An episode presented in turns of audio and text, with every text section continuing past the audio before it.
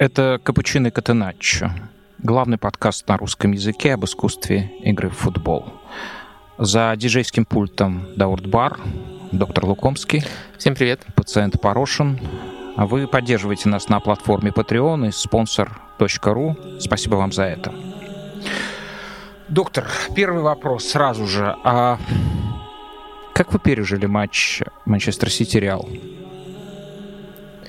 Почему вы используете глагол «пережили», как будто это э, каким-то мучительным процессом является, а, чтобы лечь Это был анонс а, моего состояния, да, возможно, да. Вы, вы, вы сразу же почувствовали, ну, не подвоха, какое-то а навязанное мнение. Хорошо как вы прожили матч? Вас устраивает такая формулировка? Как вы прожили матч Манчестер Сити Реал, который завершился со счетом 4-0 в пользу Манчестер Сити? Это был полуфинал, ответный полуфинал Лиги Чемпионов.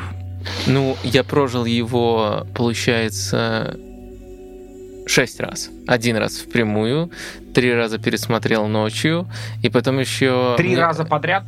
На какой скорости? Ну, в, за, в записи, конечно, не на единичке, там иногда на, на двойке, даже да, повыше, но э, пересматривал. И потом еще два раза посмотрел э, э, с тактической камерой. Тоже вот есть такая опция, конкретно по этому матчу там была запись. А у кого такая опция?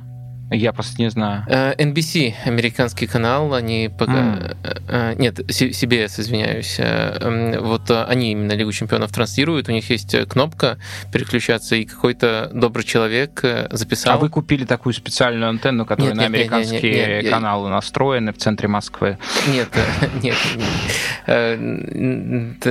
Такого, такой услуги я не встречал, но добрый человек записал, выложил, и я запись скачал. Конечно, впрямую я не смотрел таким образом. А что это была за тактическая камера? Uh, не совсем понимаю вопрос. Uh, но... Это сверху камера, да, которая снимает, да? Да, да, все футболисты в кадре. Все футболисты в кадре. Какой, какой просмотр произвел на вас самое большое впечатление в эмоциональном смысле? В эмоциональном смысле, наверное, самый первый впрямую, когда я смотрел на обычной скорости, как понимаете. А, Скорость что... была все-таки необычная этого матча. Потому что... Во всяком случае, одной команды. Ты смотришь э, и уже после 20 минут понимаешь, что смотришь матч, который войдет в учебники. Дальше оставался вопрос только в какие там, в тактические учебники, если это каким-то образом не завершилась бы победа Манчестер Сити, либо просто исторический матч, э, который, который, который будет олицетворять эту команду, ассоциироваться с этой командой. Я остался только все-таки а выиграть Лигу чемпионов. Я, я, я думал об этом. А, я думал об этом, с чем можно сравнить это явление. А, из того, что я видел в своей жизни, я нашел... Я составил ряд из трех команд. Это Милан Аригасаки, который я к слову, а должен оговориться, я мало его видел уже потом, после, в какими-то фрагментами. А, в матчах серии А тогда еще и не показывали. А, это, конечно же, Барселона Йохана Кройфа и Барселона а, Хосепа Гвардиола. Есть несколько явлений, которые а, можно было бы через запятую продолжить этот ряд, но будет убывание. Среди них есть Арсенал а, Арсена Венгера, но это уже в конце, в конце ряда, это уже перенос, может быть, даже абзац. А мне, кстати, кажется, что Барселона Кроев именно как команда немножко переоценена, как явление, которое повлияло на будущее футбола, безусловно. Вот именно как команда переоценена. Если даже вот из тех времен включать, конечно, я бы включил Аякс Луи Вангала. Это не менее прекрасно было, и э, можно, можно, в принципе, там с оговорками занести в это же направление. Это все мое, потому что я а, да, вы точно уловили а, семантику этого глагола, пережили, да. А, и я пережил этот матч тяжело. А, я вспомнил, я вспоминал по ходу этого матча, как давным-давно я работал в отделе спорта а, питерской городской газеты «Невское время». И она помещалась, эта редакция, в особняке, который принадлежал до революции семьи Набоковых. Семье Набоковых. А юноша, который покидал этот дом в 17 году, 17-летним, потом станет а, самым, наверное, знаменитым в мире русским писателем 20 века. Это Владимир Набоков. А я боготворил Набокова в юности, почитаю его и теперь трепетно, по сей день. редакция располагалась на втором этаже, а на первом был очень скромно тогда. Я с тех пор там и не был. Надо сходить, кстати. Наспех, наспех устроенный дом-музей Набокова буквально. Его начали канонизировать как писателя буквально за а, с началом 90-х. Иногда я спускался на первый этаж туда, это было просто. И смотрительница мне разрешала занимать какой-то не вполне мемориальный столик, и я писал там заметки от руки. А, компьютеры потихоньку уже заполняли мир, но я все еще писал от руки, а потом отдавал листы, э, тексты в Машбюро или даже диктовал. И вот я помню, как я исполненный самых сильных и тяжелых чувств, на следующий день после финала а, Лиги чемпионов а, Милан-Барселона пошел за вдохновением к Набоку Владимиру Владимировичу. Вот. В результате в газете «Невское время» на следующий день появилась заметка под названием а, скорее в духе газеты «Правды» 40-х годов, нежели Владимира Набокова. Она называлась «Европа под тяжелой пятой Милана». Тот матч закончился тоже со счетом 4-0 и оставил у меня вот ровно такое же впечатление, а, когда какая-то сила а, машинного толка, скорее машинной природы, побеждает, а, побеждает что-то совершенно такое вот органическое, трепетное, а, ну, у чего, в общем, легко отнять жизнь. Вот у меня сложилось такое впечатление, я понимаю, что оно превратное, потому что тот Милан, я потом просмотрел достаточно такие подробные куски, там не было игры, конечно, а, в одни ворота, там был свой Бернарду Силва, это Диан, Деян Савичевич, он забил прекрасный гол, его сольный проход в первом матче закончился скидкой под удар Даниэля Массара. Так был открыт счет на той же, кстати, почти минуте, как в матче Сити-Реал. Был свой Камовинга, а, в том матче. Это знаменитый центральный защитник Надаль, которого в будущем, а, который в будущем продлит свою известность а, за счет родства с великим испанским теннисистом Рафаэлем Надалем. Надаль тогда ужасно много косячил, две результативные ошибки. И там, кстати, был свой Гвардиола. Вернее, другой Гвардиола. А, тот самый Гвардиола, но а, Гвардиолы, того Гвардиолы не было на поле в этом матче. Игрок побежденный, хрупкой команды, а не предводитель вот этой железной армии. А, насколько это совпадает с вашим ощущением? Ну, честно говоря, по-моему, только счет совпадает. Ну, вы уже начали частично это проговаривать, то, что это команды совершенно не похожие, что Милан там низовой, по-моему, не выиграли чемпионат, тогда и забили меньше 40 мячей. Да, это был э, Милан Капелло, да. Чемпионат. Mm-hmm. Ну и в одном матче, да, особенно когда на контратаках играет команда, то может, может наказать, особенно если ход матча этому способствует, и мастерство у футболистов Милана было очень высоким, но тотальности, доминантности э, не было. Наверное, только вот э, счет и второй момент, который вы упомянули, то, что вот ощущение, что с другой стороны этого счета, вот э, напротив четверки с нулем находится тоже по-своему великая команда. Вот это два общих элемента. А вот если уже в эти занудные там содержания матча и прочие детали уходить, то я думаю, мало похожего найдем. А, но все же, вот это вот ощущение эм, а, алгоритма, механизированности игры, а, а, разученности игры Сити. Вот что меня потрясло. Вот что меня потрясло, оно, ну, мне трудно вспомнить в последнее, в последнее время, чтобы вот такое впечатление производило совершенно, совершенно какой-то неодолимый, э, неодолимый человеком силы. Ну, в какой-то, в какой-то степени Манчестер Сити всегда так играет, как бы банально это не прозвучало. Ну, они но... пытались так играть в первом матче, и мы раздали кучу комплиментов Реалу, и даже, даже просто интонационно, эмоционально мы чуть ли не Реал признавали фаворитом. И вот мы это увидели. Неужели все дело в том, что Стоунс чаще выдвигался вперед? Э, ну, если уже быть точным, то скорее дело в том, э, что Гюндаган не садился назад так часто, как в первом матче. Об этом сам Гвардиола сказал. Это было достаточно хорошо заметно. Э, Манчестер Сити не был в режиме перестраховок. Я понимаю, что одно дело на уровне намерений пытаться воплощать вот эту же систему против разных соперников, другое дело воплотить ее на таком уровне на практике. Конечно, я с вами спорить не буду. Конечно, согласен, что против такого соперника и, в принципе, настолько грандиозно, виртуозно ее воплотить, наверное, даже у Манчестер Сити раньше не получалось. Но вы говорите, что вот есть э, э, механистичность у этого отлаженность. Э, не в негативном смысле. Да, в хорошем в смысле. нейтральном, да. Ну или в нейтральном. Но вот она всегда есть. Просто не всегда это так, так хорошо работает.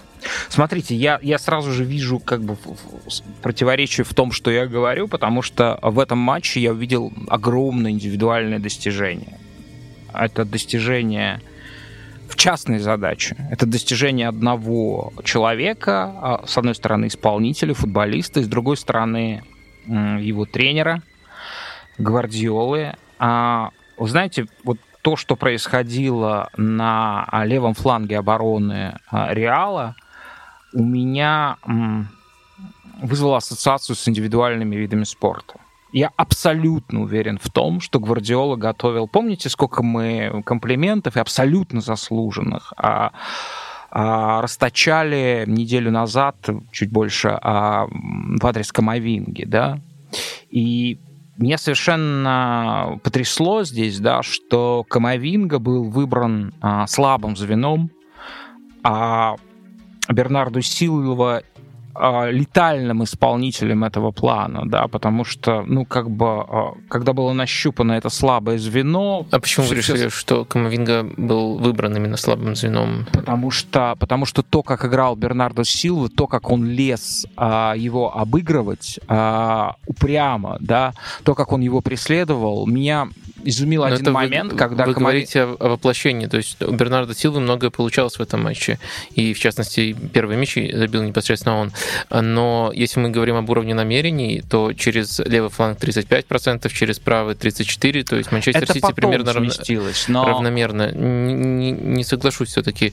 Э, мне кажется, что Манчестер Сити через э, фланг Карвахаля атаковал не меньше, и Гридиш э, получал очень серьезные возможности тоже один в один против него. В общем, тут у нас расходится впечатление. Но у меня, знаете, меня потряс один эпизод, где-то ближе Э, ближе к концу уже первого тайма, наверное, пол, полчаса игры, уже, по-моему, счет 1-0 был, а Камовинга совершенно устал от всего того, что происходило на его фланге, потому что понятно, что там не один Бернардо Силва появлялся, там появлялся Дебрюйне, а, там там появлялся а, даже Гюндаган сваливался в правую часть, что поле, да, относительно ворот Манчестер Сити, что редко происходит. И он сделал движение, даже не вот обычное его движение, когда он продвигается метров 15 вдоль а, бровки, потом начинает по диагонали смещения в центр и оказывается условно в центральном круге. Нет. Он фактически поперек поля двинулся с мячом, чтобы а, понять, преследует его Бернарду Силва или нет. И Бернарду Силва его преследовал. Он играл с ним в этот момент совершенно точно персонально. И мне кажется, что вот это вот ощущение, оно совершенно надломило Камовингу. И, ну, я настаиваю на том, что было найдено слабое звено в этот вечер, да, и в этом, мне кажется, ну, абсолютно визионерство Гвардиолы, потому что Камовинга оказался на, на, на этой позиции ну, абсолютно выдающимся исполнителем новаторского, новаторского склада и к тому же блестяще обороняющегося именно индивидуально. Вот, это все, это все, конечно, меня очень сильно потрясло именно вот в таком вот, в таком вот ключе, потому что м-м, я понимаю, что если вот все так налажено у, у Сити, а, с ним а, совершенно ничего сделать невозможно. А, впрочем, мы попробуем сегодня по ходу матча, ну, по ходу нашего матча, да, а попробовать найти какие-то варианты для Интера. Вот, вот мы спалились, что записываем подкаст, а параллельно там Боруссия играет. Да, да. А Боруссия, которая, которая может прервать а, гегемонию Баварии, но это сегодня не первая, не вторая, не третья, не четвертая и не пятая новость. Мы, может быть, в конце подкаста скажем об этом. Сегодня даже трудно, у нас марафонская дистанция будет. Мы будем искать а, ключи к Манчестер Юнайтед, э, к Манчестер Сити отмычки для Интера, и у нас будет супер игра с участием Евгения Калешина. На, этом, на этот раз не просто комментарий, не просто гипотеза, а именно игра, а, моделирование этого матча. Вы могли бы попробовать вот в какого-то форме очень упругого доклада да, миру а, сообщить, вот составить такую капсулу, да, капсулу потомкам. Чем этот матч важен для истории? Это матч, в котором Реал Мадрид, вот этот самый Реал Мадрид, это самое поколение с Кроссом, Модричем, я их называю, потому что они служат мозгом этого поколения, это было важно в контексте этого матча, испугался. То есть Реал Мадрид испугался.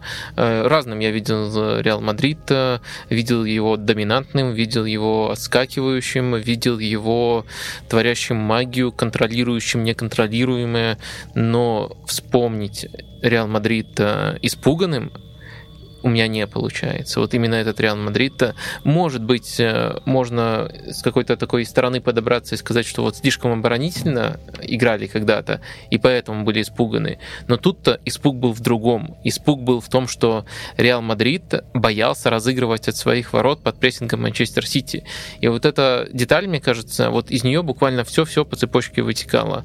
Из того, что Куртуа бьет вперед, Манчестер Сити в этом сезоне особенно хорош в таких эпизодах, поскольку у них э, иногда 4 центральных защитника выходит. Э, ну, в этом матче 3 плюс э, Кайл Уокер и Родри очень высокие. В этом не было никакого замысла. В этом я видел просто страх. И вот, конечно, главная моя ассоциация по отношению к этому матчу это страх Реал Мадрида, который в данном случае преодолеть не могли ни Кросс, ни Модрич. И это не прекратилось вплоть до второго тайма, когда Манчестер Сити уже умышленно свою стратегию преобразовал, поскольку вел в два мяча и уже на пространстве во втором тайме пытался атаковать. Вот это, наверное, главное, что нужно об этом матче, как об историческом событии отправлять в этой э, капсуле времени. А почему так получилось, это другой хороший вопрос. Мне кажется, это совокупность факторов. И когда мы в качестве ключевого понятия вводим такое понятие, как страх, это уже говорит о том, что дело не только в тактике. Но в то же время нельзя не восхититься тем, как здорово, и для меня неожиданно Пеп Гвардиола преобразовал преобразовал прессинг. Мы уже несколько вариантов э, в этом сезоне отмечали. Особенно хорошо начало получаться в разных формациях прессинговать на весеннем отрезке у Манчестер Сити. И Холланд, в частности, пашет так, как никогда не пахал.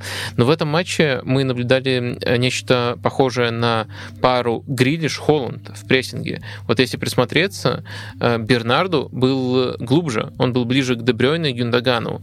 Они вот образовывали, можно сказать, вместе с Родри какой-то вот ромб в центре поля при прессинге. Понятное дело, ромб, потому что надо было в первую очередь центр закрытия.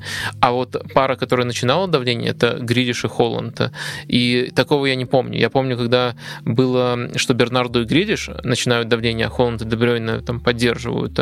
Ну, помню классический вариант, когда Дебрёйна и Холланд все смещаются за ними, но это нечто вообще новое было. Я думаю, это придумка персонально по то, как разыгрывает Реал, и Реал не придумал, что с этим, что можно можно этому противопоставить. И в итоге начал просто бить вперед и не как-то адресно бить, а просто за неимением вариантов. Вот это, конечно, очень сильно впечатляло с одной стороны и разочаровывало с другой стороны. Я так долго не болел за Реал а, и часто болел против него даже, признаюсь что э, вот сейчас я, видимо, наконец стал мадридистом, таким абсолютно неофитом, поздним, да, прозревшим. И, видимо, я испытал ровно то же самое, что игроки Реала. Это, это страх, да, вот, вот теперь понятно, что мы были на одной волне. Знаете, у меня... Сейчас Флорентина Перес послушает, подумает, миссия выполнена, все, Карла можно увольнять. А жаль, если будет так. Вы, кстати, что по этому поводу думаете? Я с вами солидарен, очень жаль будет, если так. Э, Карл Анчелотти перед матчем говорил, что его работа, вне зависимости от результата, не находится под, э, под риском, не, не, нет, нет риска потерять работу, но, наверное, 4-0 не закладывалось никем вот именно такой результат. Я все еще, наверное, склоняюсь к тому, что Карло получит следующий сезон, и это, в принципе, будет хорошим рациональным решением. Одно из важных тоже впечатлений частных, это, конечно же, Модрич. А, он был в таком скверном а, физическом состоянии, или же, как вы говорите, это был страх, да, а, сделал его таким тяжелым, сделали его ноги такими а, медленными, да. Но мне показалось, что он в очень плохом физическом состоянии, и это очень странно, учитывая то, каким он был неделю назад в первом матче. Он был в абсолютном порядке. Это был абсолютно узнаваемый Модрич после долгого перерыва, после лечения, восстановления, в том числе нетрадиционными методами, как мы рассказывали, он летал в Сербию к целительнице, так скажем. Вот. И вот это, конечно, сильнейшее было впечатление, потому что я в больших матчах такого Модрича не видел ни разу. Ну, я не думаю, что это связано персонально с ним. Мне кажется, это связано с тем, как действовала вся команда. Понятно, что Модрич и должен быть одним из тех, кто ведет за собой команду в таких ситуациях, но иногда он, по крайней мере, на фоне тотального страха всей команды набирался мужества и пытался делать что-то под давлением, но не получалось. И тут можно гипотезы разные выдвигать. Ноги слишком тяжелые, либо вариантов не хватало. Мне кажется, все-таки дело в том, что вариантов не хватало. Дело в том, что вот под таким прессингом Реал Мадрид не знал, как играть. Это, наверное, редчайший случай, когда Мадрид не знал, что делать под прессингом. Я хотел бы... Мне интересно, что чувствует болельщик Сити, вот не почитатель искусства игры в футбол, как мы с вами, которые увидели этот матч, и а, нечто празднуем, нечто, может быть, даже скорбим, как я, а, в этом матче. А вот человек, который прям реально себя полагает а, болельщиком а, Манчестер Сити. Это комментатор Матч ТВ Дмитрий Дерунец. Дима, здравствуйте. Добрый вечер, Манкунянский. Да, а, Дим, ну вам придется сейчас объясняться, вы понимаете, а, Сити лучшая с большим отрывом команда мира, а вы представляетесь как ее болельщик. Вы понимаете, чем это попахивает, да? Поэтому вам придется сейчас объясниться, где при каких обстоятельствах вы заболели Сити? Если точнее, где вы были до 30 июня 2008 года, когда была подписана сделка о продаже Сити фонду Абу-Даби United Group? Э, был в Москве все это время с небольшими отъездами. И, кстати, до 30 июня 2008 года я уже успел и побывать на домашнем матче Манчестер Сити. Первый раз я побывал на домашней игре. Мы, если помните, был э, легендарная история э, для телевидения до появления еще Матч ТВ и всего и всего и монополии на спортивной трансляции у нас иногда спортивные трансляции э, раз, расплывались. И вот так вот э, канал ТВЦ, моя Альма-Матер, э, купила три трансляции сборной Англии э, в отборе на чемпионат Европы 2008 года. И, как вы помните, одна из них завершилась с высочайшим рейтингом э, в истории канала ТВЦ. Это матч Англия-Хорватия, который нас вывел тогда на э, чемпионат Европы. Ну и вот нам тогда предложили взять по одной трансляции, прокомментировать с Уэмбли. Я выбрал матч Англия-Израиль сентябрьский, потому что он цеплялся за Англию-Россию, которую мы проиграли 0-3. И вот тогда, собственно, свою мечту осуществил. Вначале э, попал на Милуол, потому что попасть на Тоттенхэм Арсенал было невозможно э, в тот тур э, после сборных играл как раз северо-лондонское дерби. Вот, а потом сгонял на Милуол и Манчестер на матч Манчестер Сити Астон Вилла. Э, единственный мяч забил Стивен Айленд, выиграли 1-0. И, в общем, было круто. До сих пор у меня ветровка с той игры. И в тот момент я уже 9 лет как болел за Манчестер Сити. Начал я болеть в 1999 году, и это чисто музыка. Я учился в английской школе, и обожал английский язык, э, как-то занял, э, ну, обычные Олимпиады по Москве, по районам, по округам. И вот я выбрался в финал все Московской Олимпиады, занял там третье место. И подарком за это самое третье место было обучение в школе Language Link. Она до сих пор существует. Я думал, что вам ну, вот диско, пришел, вам, вам CD, CD Оазиса подарили. Ну вот теперь сейчас, сейчас мы подойдем к этой истории, конечно же.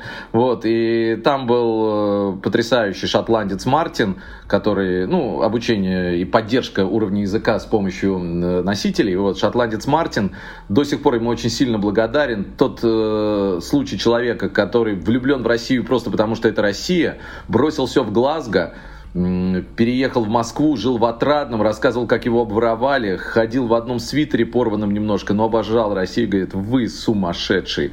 Вот, э, как он, он был прав и, и, и в тот момент, и, и постфактум, и, и наперед он был прав. Да, с вами весело жить. Я тогда еще спрашивал, говорю, ты любишь футбол, да? А тогда же эпоха побед Глазго Рейнджерс, Дик Адвокат, все дела. Я говорю, а что ты как там за Рейнджерс болеешь? А он милейший чувак, просто абсолютный.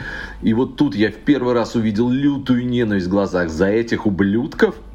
Никогда. Тут он мне объяснил, что значит разница между Celtic и Rangers, я ее запомнил навсегда. Вот он дикий фанат Селтика.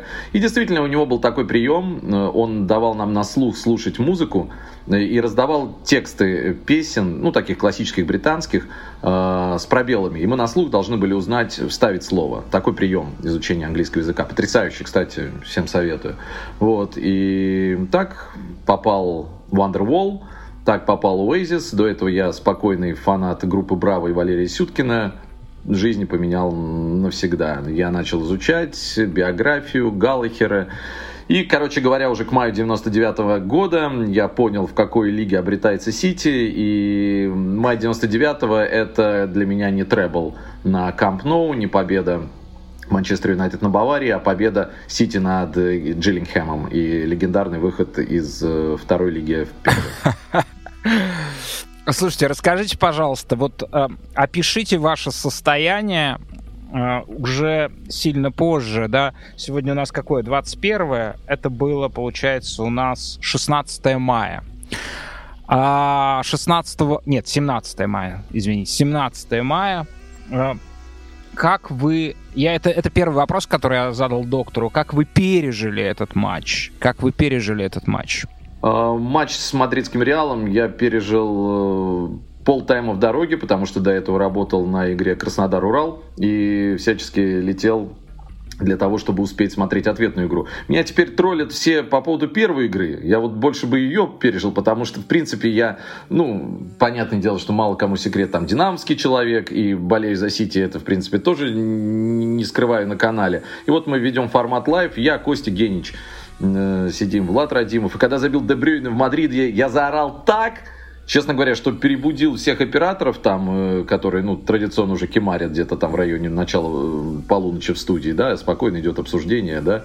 А тут я, я не, я со мной вообще что-то, что-то невероятное было. Я просто вот ждал этого удара, и меня, меня глушила несправедливость. Неужели все повторяется, блин, опять это поражение? Еще Стас Минин э, ходит по редакции, да, Сити выиграет до 3-0, до 3-0, вот эти вот все его мадридские наговоры, да. Но он меня зарядил на это эту игру. И когда забил Дебрюин, это был просто выплеск энергии абсолютный, да. Вот, поэтому, не знаю, я к ответному матчу был спокоен. До, ну, ну, до определенной степени. Подождите, Может вы быть, хотите сказать, что... Мы, мы знаем лайфхак. Гвардиола просто перед матчем показал, как ходит по коридорам Стас Минин своим ребятам, и они все уничтожат. Ну, подождите, вы хотите сказать, что вы, а, а, вы предвидели все то, что а, сделала нас безмолвными. Доктор шесть раз пересматривал этот матч, пять раз пересматривал, шесть Я знаю, я, кстати, да, Вадиму просто, я читаю его посты, и я вижу этот кайф, этот оргазм между строк. Ну, у вас никакого от, э, оргазма кайф. не случилось, потому что, ну, типа, ну, а что, все, все, все, все было известно, Реал будет раздет. Это нагота пленить не может. Игорь, давайте так. Э, между, вот знаете, какой для меня самый важный день в июне, раз мы к дням при, привязываемся? Так. 3 июня 17.00. Финал Кубка Англии с Манчестер Юнайтед. Навсегда для исконного болельщика Сити никогда не будет ничего важнее, чем дерби. И, честно, я ставлю финал Кубка Англии с Юнайтед выше, чем финал Лиги Чемпионов с Интером. Просто с чисто болельческих эмоций. Вы меня сейчас об эмоциях спрашиваете, о, о, о впечатлениях. Я просто ждал этого первого всеманчестерского финала. Это было всегда моей мечтой побывать на манчестерском дерби. Э, и на данный момент две мои последние поездки за рубеж до пандемии, больше я не выбирался за границы, за пределы России, это я одним днем э, съездил на дерби в полуфинале Кубка Лиги, Сити проиграл э, тогда Юнайтед э, 0-1, но прошел дальше за счет победы на выезде и съездил на концерт Лайма Галлахера в Копенгаген. Вот, все, больше ну, я ладно, не был за ладно, границей. вы прошли, вы прошли тест на... Я, я понимаю, что вы, видимо, готовились, вы написали всю эту легенду составили, но вы прошли тест на Глора. Вы не Глор, вы не Глор. Класс, класс. Скажите, пожалуйста, говоря, как, ну, честное как слово, не... я честное слово вам говорю, вот как на духу, э, для меня важнее... Ну, мы уже почти верим. Потому что, ну, такой, так, такой панч, что кубок важнее, там, а, победа над каким-то 15-кратным чемпионом Лиги Чемпионов, это, это хорошо звучит. Хорошая, хорошая, хорошая шутка, хорошая реприза. А, Дима, я понимаю, что вот ответьте теперь на вопросы, которые вам тысячу раз приходилось отвечать в жизни, да, за свою команду. Как вы думаете, в чем главное отличие Манчестер Сити и Пари Сен-Жермен от Пари Сен-Жермен? В людях, а, потому что в Париже, э, в, э, в Париже пришли делать проект и сделать его, ну, таким, ну, скажем, без души. А, Кто, кто-то сейчас услышит, а что, где там душа у Манчестер Сити? У этих... э, Да, да, у где, этих- покажите. А Это только лишь для тех, кто также считает, что этот клуб без истории, что до появления, до того самого 2008 года у Манчестер Сити ничего не было, не было никаких побед, а ведь был Еврокубок и два чемпионства, и очень много что было. И, много, ну, и были славные времена, и победы в Кубках Англии, и Кубке Лиги.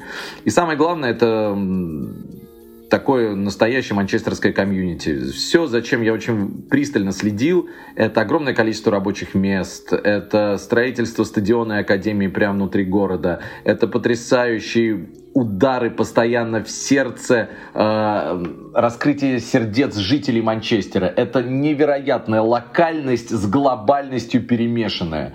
Я просто не понимаю, как можно так вести работу, чтобы в, быть, остаться своими для своих болельщиков, э, которые вот совершенно не ждали этих всех чудес, и тем не менее завоевывать с трудом, но завоевывать мир э, глобальный. Думаю, в этом разница раз. И, конечно, разница в селекции. Да, многие смеялись, вы, я думаю, шутки эти тоже все прекрасно пом- помните о том, что Сити закупился когда-то на линию обороны больше, чем да, Министерство обороны отдельных стран. Но все равно я перечитываю людей, как в них можно было сразу попасть. Компани, Сабалета, э, Сильва, Туре и Агуэро, и потом все это меняется, Дебрёйны, и они остаются не только железными людьми на поле, готовыми биться за идеи, не только классными футболистами, но абсолютно преданными людьми футболу. Поэтому я думаю, что попаданий у селекции Сити ну, очень высокий процент. Э, В этом есть залог успеха э, клуба. Доктор, пожалуйста, вы же, вы же мастер, вы в том числе доктор снижения пафоса. Вот снизьте, пожалуйста, а, пафос болельщика Манчестер Сити Дмитрия Дерунца. А я согласен с направлением. Э, Я бы, наверное, только акцент немножко иначе расставил. Я думаю, что про Шейха Мансура, про основного владельца Манчестер Сити, можно построить э, гипотезу, что у него действительно была мечта, и он любит футбол. А для ПСЖ все-таки это было фоном для катарского э, чемпионата мира. Ну, сейчас проект все еще продолжается, но мне кажется, это было важной причиной э, покупки клуба. Э, Вроде как это даже особенно не, не скрывается. И это было ли- лишь фоном. И э, в чем это выражается, в чем ключ- ключевая разница выражается? В том, что Манчестер Сити это, по сути, чуть ли не самый стабильный с точки зрения тренерской идеи проект, потому что они за все время, понятное дело, немножко сурово уволили Марка Хьюза, но понятное дело, что от него нужно было избавляться постепенно. Можно там было чуть позже, но надо. И дальше в плане доверия тренерам и в плане понимания того, кто будет вот это вот э, конечный тренер, скажем так. Да, просто, да, ты просто берешь и, и просто предлагаешь контракт этому человеку. Мне кажется, вот это вот действие, ну, который, по крайней мере, исходит от какого-то центра, у которого есть общее понимание. Ну, можно это назвать от человека, у которого есть мечта и долгосрочное мышление. А, по сути, Пелигрини, и это даже сам Пелигрини знал, был просто прелюдией Гвардиоле. Он держал время, пока Гварди... держал место, пока Гвардиола не мог себе позволить э, или там не горел желанием перебираться в Манчестер Сити. А, и в современном футболе не так уж много команд, которые вот э, так, э, так хотят, мечтают построить с нуля идентичность и действительно идут этой дорогой очень-очень очень-очень целеустремленно. Вот это меня в Манчестер Сити э, восхищает. И мне кажется, от ПСЖ главное отличие как раз-таки заключается в том, что у ПСЖ наоборот нет такого понимания. У них перезапуск проекта уже практически каждые полгода случается. Раньше чуть реже было, но даже когда реже было, все равно главная идея давайте быстрее купим, что надо сделать, кому надо заплатить, чтобы мы выиграли. У Манчестер Сити так не суетится. И даже сейчас, когда давление со всех сторон шло на, о том, что как они до сих пор не выиграли Лигу чемпионов, все выходят, там и Халдун а, Аль-Мубарак, и Мансур тоже, и говорят э, спокойно, что мы от Гвардиола этого не требуем. Он делает то, что, то, что мы просим. Мы просим вот этот вот футбол, а все остальное это будет побочный продукт этого футбола. И вот это вот от ПСЖ точно отличает. Наоборот, наверное, я тоже дал слишком лестную характеристику Манчестер Сити, но мне кажется, вот вы тут подставили, подставили нас таким вопросом, поскольку предмет для сравнения это ПСЖ. Легко ну быть да, лучше легко, ПСЖ. Легко, легко быть лучше ПСЖ. А, я хочу, э, Дим, вас спросить, а вы способны спокойно говорить, э, спокойно ответить по поводу того, а что происходит с Сити, да, ну, потому что с Сити, да, ну, как бы в каких-то там инстанциях, апелляционных судах, ну, лежат папки, дела, да, куча адвокатов, хорошо заряженных, роют, да, УЕФА, английская премьер-лига. И давайте в этот момент не будем забывать, что до сих пор существует угроза а, того, что выложит какой-то материал, который, дескать, а, позволит я не знаю, там, какое наказание, вплоть там, ну, разное говорят. Вот как вы к этому относитесь? Сделает что... Брэндона Роджерса чемпионом Англии. Да, вот а, а, Сити без греха, да, ну, давайте так, э, э, попробуем разделить, отношения и перспективы. Итак, перспективы. Эм, допустим, там, не знаю, в сентябре 2023 года эм, случается какое-то постановление о том, что Сити признан виновным в нарушении финансовых правил. Черт ногу сломит. Сами знаете прекрасно, что там очень все сложно, нюансы трактовок уефашных, э, фашных, в смысле Федерации футбола Англии, да, Ассоциация Англии футбольной, да, это бесполезно сейчас рубиться на эту тему, да. Допустим, все, вы виновны, э, ну, чемпионство не лишить, я думаю, что, конечно, англичане историю переписывать не будут, а прямо сейчас минус 20 очков и там что-нибудь такое, да, там вполне спокойно отнесусь к этому. Вполне спокойно. Как начинал болеть за команду, которая была во второй лиге, так спокойно туда и вернусь. Я совершенно не ждал в 99 году или когда шел в ирландский бар в 2002, в 2001 году на последний дерби на Мейн Роуд, когда Гарри Невилл э, отдал мяч э, Шону Гоутеру, да, и Николя Анелька, и там тогда выиграли 3-1. До сих пор для меня это самый крутейший матч, да, э, крутейший матч, да. Мне вообще, честно говоря, в какой лиге будет играть Сити, я, я совершенно спокойно отношусь. Я уже увидел на своей жизни, на своем веку столько побед, сколько не видел никогда. Да, поэтому это очень круто. Вот. Э, что касается самого, самого прецедента, ну, я считаю, что, конечно, Сити максимально невиновен. Допускаю, что в начале пути были действительно там заложены, да, там говорят, да, в черную платили Роберту Манчини или еще чего-то. Ну, а кто не платил черную Роберту Манчини?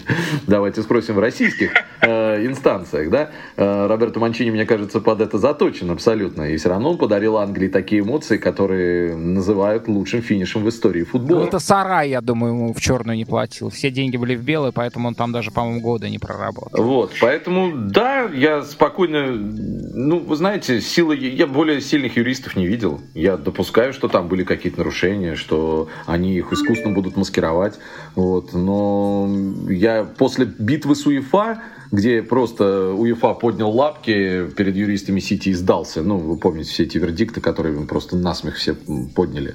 Да? Я допускаю, что в Англии, внутри английская битва будет очень серьезная, серьезнее.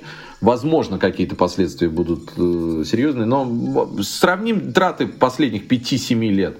Мы точно знаем, что другие клубы тратят не меньше и больше. И суть последних чемпионств, как мы уже сказали выше, э, трансферная кампания Сити длится удачно, с хорошими попаданиями. Э, не первый год и не первое десятилетие. Это все придирки. Глобально это придирки. И, честно говоря, мне кажется, это достаточно дешево со стороны соперников Сити вот в это копать большая часть э, побед, э, вот тех побед, столько побед, сколько э, никто не знает, да, они добыты с лучшим тренером современности, возможно, с одним из величайших тренеров вообще в истории игры, а, Гвардиолой. Вы себе представляете Сити без Гвардиолы? Да, я жду этого. Mm, поясните. Я, я жду этого момента, потому что вот он, родной. Вот он, родной, вы, выбрался в э, премьер-лигу с Бернли. Вот он, Венс Компании, который, а, который, ага. наследник, да, который спокойно Имеется в виду Винсан Компании? Конечно, Винсан Компании, здесь иных нет. Я, я просто не знаю другой легенды такого уровня человека, ну и человека, и футболиста. Вот, поэтому э, футбол Гвардиолы, ну вы знаете, это футбол, вот, это футбол Вадима Лукомского, я знаю и понимаю прекрасно, что там у Манчестер Сити нет болельщиков, э, не приобретает болельщиков эмоциональных, хотя эмоциональных развязок куча и внутри гвардиоловских успехов. И вот, например, э, мы с вами говорим 21 числа, только что, да, там закончилась, должна ставшая, должна, э, долженствующая быть золотой игра против Челси, да, и это всего лишь третий сезон, по-моему, за все вот эти вот чемпионства Сити, когда завоевали чемпионство не в последний день. Э, эмоций дарит очень много, и даже Гвардиола, да, и даже в Кубках Лиги в финалах моих любимых, да, я помню, был на финале Кубка Лиги на Уэмбли, когда проигрывали Сандерленду 0-1, и если бы я я Туре не запулил э, откуда-то там с центра поля почти, может, и не перевернули бы игру, и с Ливерпулем выигрывали в серии пенальти. Эмоций много, но все-таки это больше про разум Гвардиола. Поэтому думаю, что в какой-то момент, конечно, э, все пожмут друг друга руки, и я думаю, что и в этом великолепен Сити, что потихоньку держит умницу компании, уже на островах, уже адаптирует к футболу. Вот это будет, конечно, история.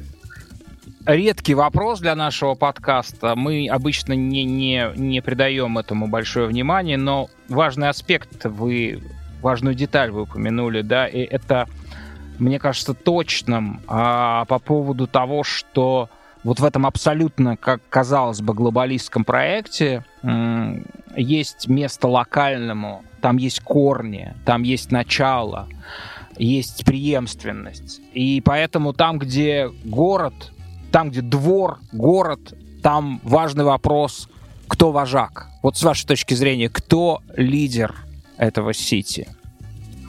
Ну, здесь, я думаю, однозначно Дебрейне, лучший футболист мира.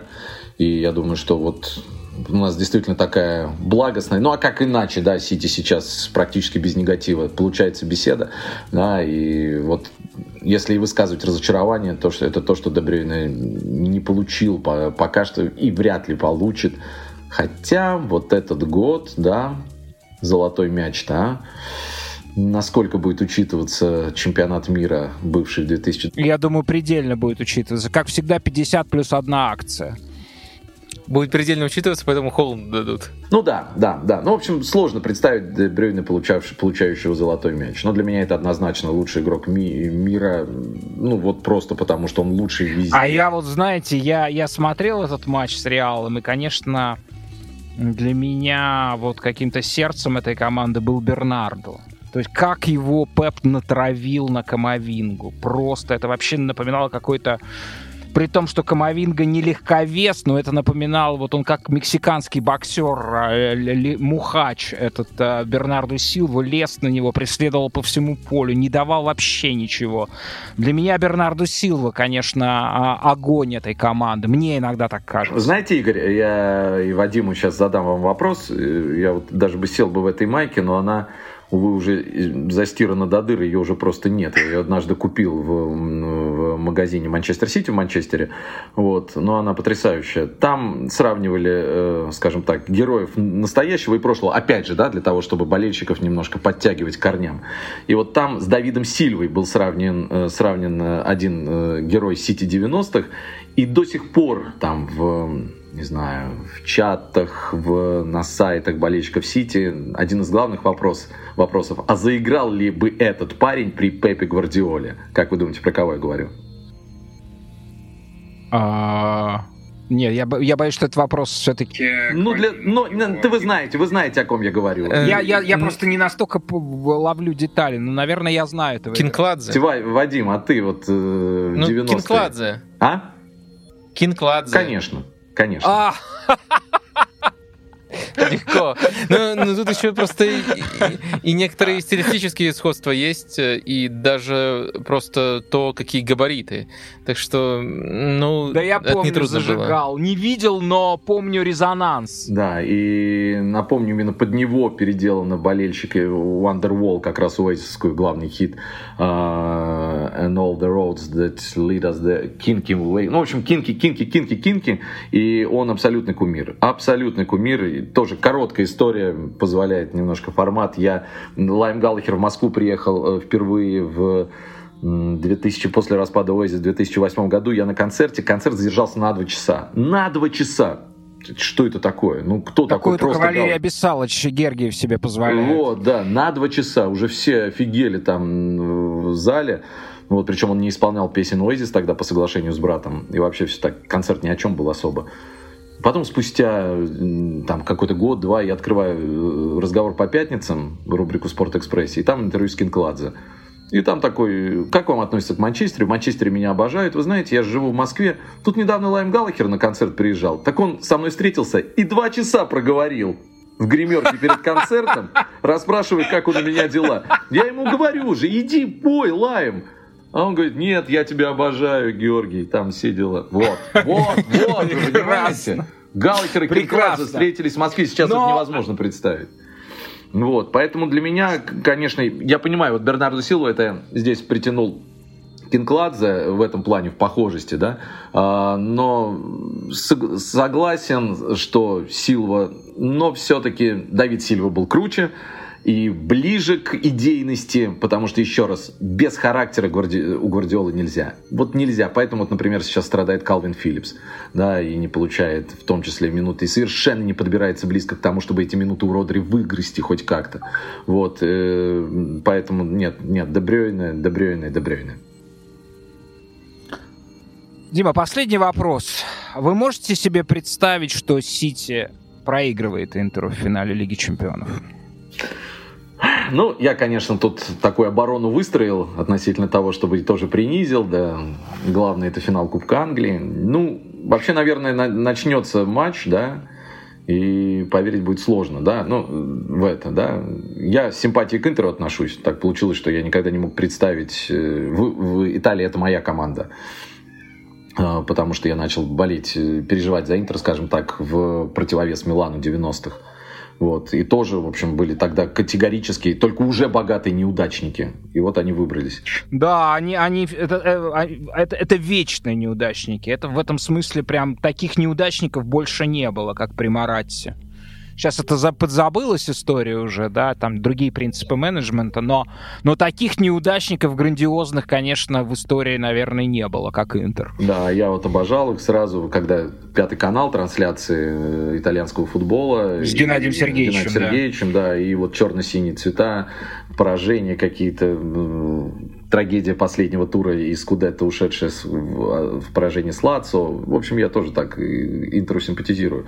Вот, поэтому с этой точки зрения я, в общем, тоже немножко подстрахован этим финалом. Вот, но... Хорошо, сколько вы... Давайте так, я понимаю, вопрос странный, жестокий. А, Сколько вы процентов даете Интеру? 20. С нами был Дмитрий Дерунец, настоящий, настоящий трушный болельщик Сити, комментатор Матч ТВ. Дима, спасибо большое. Спасибо большое, друзья. Доктор, смотрите, я предлагаю вообще оставить матч, э, ответный матч Интер-Милан. А, ну, все-таки просто настолько заданный был его исход, я не увидел там ни, ничего, никакого просто намека на приключение. А само по себе неожиданность то, что так сложилось, но в целом мне кажется, что говорить там не о чем. Или мне кажется, вы процитировали Стефана Пиоли, он тоже, наверное, сказал перед матчем. Ребят, я предлагаю оставить этот матч. А, вот, и сразу же перейти поскольку мы не будем записывать подкаст до а, финала Лиги Чемпионов, который состоится в Стамбуле 10 июня, надеюсь, ничто не помешает этому финалу. Сложные дни опять Турция переживает в связи с выборами и так далее. А Манчестер Сити Интер. Второй финал Лиги Чемпионов для Сити и шестой для Интера в целом, учитывая долгую историю турнира, включая Кубок чемпионов. А, счет финалов 3-2 победный в пользу, в пользу Интера в пяти финалах. Это будет шестой финал. Так вот, в связи с финалом и рассуждением о нем хотелось бы э, просто попробовать ответить на ясный единственный вопрос. Что вообще Интер может противопоставить Сити? Потому что впечатление от э, ответного матча было такое, что, ну, ну, типа, ну, ну вообще, вот зачем проводить этот матч теперь? А, вот. Но давайте проговорим иногда просто простые вещи надо повторить вслух. Это один матч. Это финальный матч. Это огромное давление, в первую очередь, на игроков Сити. Сити ни разу не выигрывал до сих пор этот турнир. И это уже воспринимается как недоразумение. Мы говорили о том, что роль в истории этой команды очень высока уже. И то, что там на этом трофее нет ни одной, а, ни, ни разу не выгравирована с а, Манчестер Сити, это уже воспринимается как пробел. Сити понимает, что, ну, безусловно, что весь мир ровно так и считает, что они должны взять, кроме болельщиков Интера. С другой стороны, путь Интера, Интер никто там не ждал, но путь Интера не выглядит случайностью. Интер э, дважды, э, Интер э, превзошел Барселону, на мой взгляд, по делу. Мы же с вами, по-моему, да, такой акцент э, внесли, да, в целом по делу групповом турнире. Ну, я не совсем был с этим согласен. То есть э, не хочется просто сейчас уходить в, в такой далекий экскурс, но точно Интер сыграл... Э, ожидания были в пользу Барселоны, и точно Интер своей игрой сократил эти ожидания. Вот так точно безопасно сказать. Интер очень плохо начал плей-офф. А спорту не уверенно, особенно во втором матче. Могло все очень плохо закончиться. Затем была просто аннигилирована Бенфика, которая была невероятно хороша осенью, не так уже хороша э, весной, но все равно это достижение. И затем вот ровно так же был побежден Милан, абсолютно без вопросов. Милан, который выбил с этого пути э, Наполи. А осенью Интер дважды встречался с командой, а, ну так скажем, стати Сити, а, Баварии которую мы с вами весь сезон, вплоть до отставки Нагельсмана, к этой минуте стало известно, что Боруссия вышла вперед и, скорее всего, отнимет у Баварии трон. Тогда ну, мы представляли как главного фаворита Лиги Чемпионов. У меня предложение. Давайте сыграем этот матч, сыграем как партию, вдвоем против одного – мы с вами возьмем сторону Сити. Ну, нормально так подстроимся. А партию Интера отдадим Евгению Калешину. Супер, давайте. Итак, у нас на связи друг нашего подкаста, тренер сенсационного тольяттинского Акрона, который играет в первом дивизионе который в Кубке по пути выбил подряд четыре команды московские.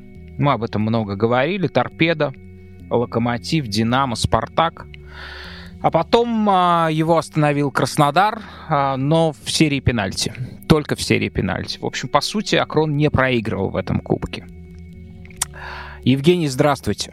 Здравствуйте, Игорь, здравствуйте, Вадим. А мы вам предлагаем в эту сыграть игру вот еще и потому, что ваша задача, э, да, задача Интера, задача Симона Инзаги сродни вашей задаче, которую вы решали в перед матчами с соперниками, превосходящими вас в классе, в мастерстве игроков и так далее, да? То есть речь шла о том, чтобы предложить некую, некую план игры, который мог бы нивелировать преимущества, заведомые преимущества а, команды. А вы готовились а, к, к этому, а, к партии Интера. И мы на нашем канале Капучино и Катаначо Дейли еще до того, как выйдет подкаст, опубликовали ту часть, которая касается... Это схема. А что это за программа? Это специальная какая-то тренерская программа? Ну да, она очень удобная для формирования анимационных роликов для. Ну, мы используем ее на установке. Допустим, в теории, как... да? Да. То есть да, уже никаких досочек, вот, собственно, вот эти шарики двигаются по полю, да? Ну, обычно на выезде, когда там нет возможности подключить, а в основном используются вот такие графические вещи. В принципе, за 3-4 минуты туда можно вставить еще клипы своей игры. Поэтому, ну, это удобная очень вещь. Я давно пользуюсь ей может, лет 5-6. Ну, мне нравится очень программа. Очень удобная, и мне кажется, она информативная и показывает, куда кому бежать и кого держать. Прекрасно. А вы быстро овладели этой программой? Да, она очень простая в использовании. И, по-моему, ее использовали первый раз бразильцы. Где-то я увидел, на, по-моему, сборная Бразилии ее использовала. И я увидел, как называется программа, зашел. Они были в стадии бета-версии и поначалу раздавали пожизненные лицензии. Вот у меня одна из таких, так как один из первых пользователей, у меня пожизненная лицензия на эту программу. Сейчас они, в принципе, по-моему, годовые и месячные продают, но пожизненных уже нет. Вот у меня есть как раритет пожизненная лицензия на эту программу. Так, Евгений, я вас тогда еще раз представлю. Обладатель пожизненной лицензии программы, как она называется? Tactical Pad. Tactical Pad. А в этот час, в эту минуту главный тренер Интера, который в финале будет противостоять э, лучшей команде мира, конечно, чем бы не закончился этот матч. А, Евгений, первый вопрос э, простой. Сколько вы процентов даете Интеру в этом финале? Мне кажется, вот сам финал, может быть, и не получится такой зрелищный, как полуфинал с Реалом. А, на мой взгляд, Интер немного другого уровня команда, не в плане мастерства, а в плане сопротивления. То есть так команда, как если считать боксера, такой, который может прижиматься к канатам и долго получать удары по себе. Реал не из таких клубов и набили, как бы получается, так по голове им надавали, и они сдулись. Вот. А Интер это команда, которая может терпеть и удары, и там почти падая, но еще может огрызаться. Поэтому финал будет очень тяжелый. Хотя, конечно, учитывая результаты Сити, качество, особенно качество игры, которое показывает команда, будет очень сложно. Но финалы редко бывают зрелищные. Я все-таки думаю, что процентов 30-40 у Интера есть. А вы, доктор, сколько даете Интеру? О, тоже Сити, конечно, явный фаворит, но тоже один матч. И мне кажется, есть вероятность осечки, ну, наверное, где-то 30. Ну, я абсолютно с вами совпадаю. Мы уже все эти аргументы мы сейчас озвучили, да, что, что, как правило, на эти матчи неизбежно сказываются. Всегда эти факторы оказывают на влияние на финальный матч. Ну что, мы будем играть всерьез. А, Евгений, это как фактически научный доклад, но мы вас будем с доктором атаковать всерьез со стороны Сити. Вы готовы? Я согласен, я, я готов. У вас Скажите, пожалуйста, вы... Я бы, я, бы хотел, я бы хотел быть на другой стороне, но это тоже интересно. Нет, это что извините.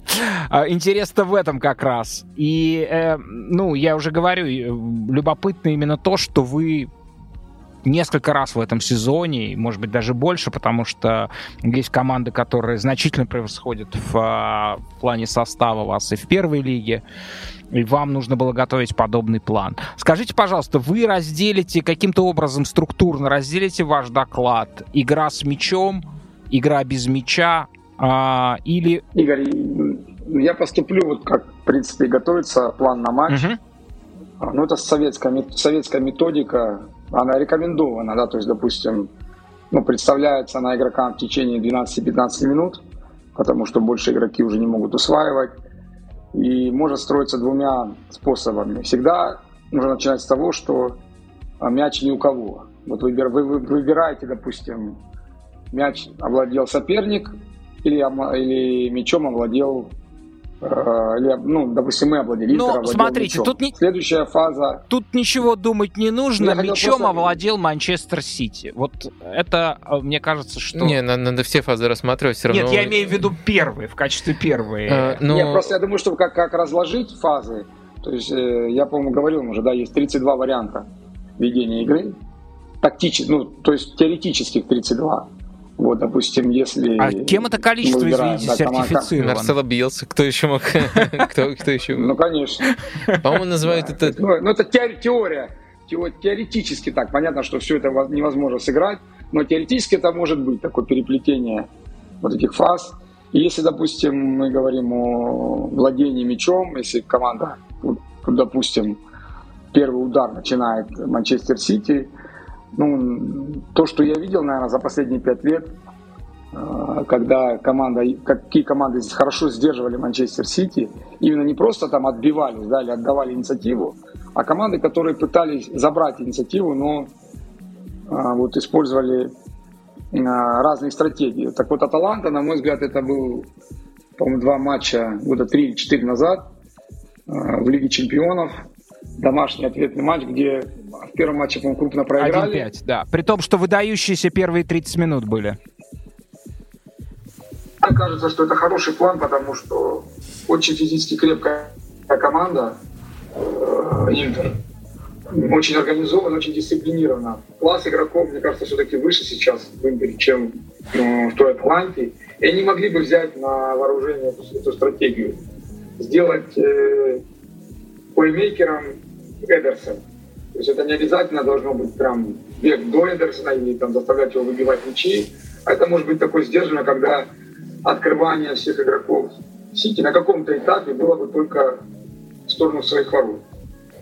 Я, я видео вам прислал, я, в принципе, готовил ну, для своих игроков. Это обучающее видео. Мы выложим его на канале тоже, да. Угу. Да, как это выглядит все живьем. Ну, на каком-то этапе это может отодвинуть игру от ворот и позволить вот в перехвате где-то сыграть и решить как бы, такой, ну, как, как Гвардиола говорит, это поход к стоматологу будет. Вот здесь в финале может быть такой поход к дантисту тоже на каком-то этапе игры, пока счет 0-0, пока свежая команда. Евгений, позвольте, я вас сразу же прерву, потому что сразу же вопрос. Во-первых, я поясню для слушателей, может быть, кто-то чуть-чуть так, и как я в первую секунду, плеймейкер Эдерсон, подождите, что такое? Да, речь идет о том, что действительно в качестве образца, примера а, берется ответный матч Таланты против Сити, и мы выложим э, эти фрагменты, которые Евгений подобрал из этого матча. А, там действительно ситуация очень часто приходит к тому, что с мячом постоянно оказывается Эдерсон, и у него нет адресатов, потому что все игроки разобраны. Доктор, у меня к вам вопрос. Хорошо, да, референс отличный. Но есть там относительно групповой стадии, что характер матча был несколько другим, да, что для Сити это в некотором смысле была как лабораторная работа. А разве Интер может играть такой прессинг? Это одно из моих опасений. Э, у Интера, конечно, были матчи, когда они прессинговали персонально, и в этом сезоне, но это, конечно, не одно и то же с Аталантой, которая на том этапе играла так буквально каждую игру и владела именно этим типом прессинга, ну, может быть, лучше всех в Европе. Там, конечно, еще был э, Лиц Марсела Бьелса, который немножко иначе, там с одним свободным игроком, но тоже прессингует персонально. Но в любом случае они владели этим мастерски. И вот тут, мне кажется, важнее именно скажем так, адаптированность игроков к этому приему, а не общий уровень. Потому что вот я тут не совсем согласен с тезисом, что а, у Интера уровень игроков выше, поэтому Интер э, этот э, прием сможет исполнить э, еще лучше. Мне кажется, это, конечно, абсолютно разумный тезис, если мы говорим о действиях на мяче, а вот если мы говорим о действиях без мяча, то, мне кажется, степень погруженности в этот персональный прессинг все-таки важнее. Ну и Аталанта тогда несколько лет подбирала футболистов именно под такой футбол. А у Интера такого перекоса нет. В разных матчах они по-разному. В некоторых матчах они вообще без прессинга играют. А, так что я думаю, что Интер, если пойдет этим путем, то точно не сможет исполнить лучше, чем Аталанта. Во-вторых, я бы не сказал, что Аталанта, если мы берем весь рисунок, вы там вспомнили 30 минут, а, переиграла тогда Сити. Я бы не сказал, что там тот же разгром был совершенно не по делу. Отрезки были, конечно, хорошие, но мне кажется, даже Аталанта скорее показала, что тяжело играть, э, во-первых, против команды, у которой плеймейкером становится Эдерсон, то есть мы делаем лучшего пасующего вратаря, вратаря мира плеймейкером. Э, и тяжело играть так э, весь матч против Сити, потому что Сити даже по таким давлениям пытается играть с мячом, а если команда не теряет его, пытается играть, то она изматывает такую команду, как Аталанта. Соперники, которых Аталанта сметала таким образом, они просто теряли мяч чаще, и, следовательно, Аталанта могла больше отдыхать. Э, мне кажется, что против Сити это не какой-то по-настоящему э, такой эффективный прием.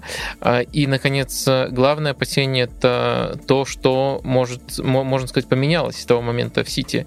То есть у нас сейчас, если мы берем контекст конкретного матча, если я правильно понимаю стартовый состав, это мы еще обсудим, наверное, отдельно, то у нас будет Эдерсон как свободный игрок, а впереди с высокой линии защиты, потому что надо поддерживать прессинг высокой Товарищ линии. Холланд. против товарища Черби. Вот это же, ну, ну просто, не знаю, мне, мне, мне сразу стра- страшно было бы с Ачерби э, играть против Холланда вот в такой футбол. Евгений, вы проигр... мы вас громим, мы, э, мы... вы проигрываете уже 0-3. Защищайтесь. Гр... Громим, учитывая, что вы решаете, кто кого громит. Ну, естественно, что такой прессинг следует доработки, но это финал. Это всего лишь один матч. А на дистанции ты, если это не тренируешь каждый день, если это не твоя идея, не философия клуба, ну, сложно будет так играть. Но один матч вот, Евгений, извините, я вас прерву. Я хочу как раз к специфике обратиться. Смотрите, до финала, вот с момента записи остается 23 дня. Вообще это полный цикл подготовки сборных, и причем не к последнему чемпионату мира, а к нормальному чемпионату мира, который в июне стартует. Скажите, пожалуйста, вот имея в виду характеристики игроков Интера, которые вам знакомы, то, что Интер действительно на протяжении, а, ну, как бы переменно способен играть этот прессинг и, периодически демонстрирует это. Возможно ли вот эту вот радикальную модель, которую вы а, предлагаете, подготовить за три недели? Три недели — это, допустим, если они будут шестидневные циклы, это одна перегрузка в неделю и фактически 4-5 тренировок тактических. А, если это 23 дня, это 15, 15 а, тренировок тактических и 3, 3 либо 4 направлены на поддержание функционального состояния команды. Вот поэтому для такого уровня это все-таки не, не мальчики какие-то, это с огромным опытом игроки. Я думаю, что 15 тренировок будет достаточно, чтобы ну, работать. Да, когда когда зацепились, если Холланд зацепился, как действует. Но это большой срок. Но не забывайте, что Интеру надо попадать в Лигу чемпионов и проигрывать Ферентине в финале Кубка Италии. Есть еще другие задачи. Не, понятно, да, что это идеальный вариант. Ну, не знаю, чем тут жертвы. Наверное, какая-то жертва придется принести. А возможно такое существование команды, э, когда она на тренировках совершенно уже отрабатывает эту модель, а в, в матчах конкретных, да, которые остались, ну, у Интера очень хорошие шансы э, попасть в, в Лигу чемпионов, и у них, в, соответственно, в эту среду матч с Фиорентиной, который, конечно, будут на полную катушку играть в финал. Возможно ли а, совмещение этих задач в рамках а, тех турниров, которые а, а, Интер так же, как э, Манчестер Сити.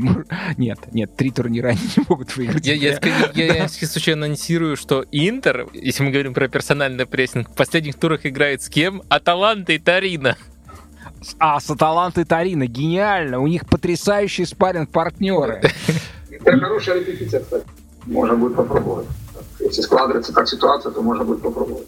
А вы всерьез говорите, да, что это прям вот Бог дает шанс, что они играют именно с такими ком- командами? Играет тоже один в один да. по всему полю, и здесь можно будет пробовать какие-то варианты. Ничего, я ничего не вижу тут ну, криминального. Почему нет? Это, это возможно все. От, ответ...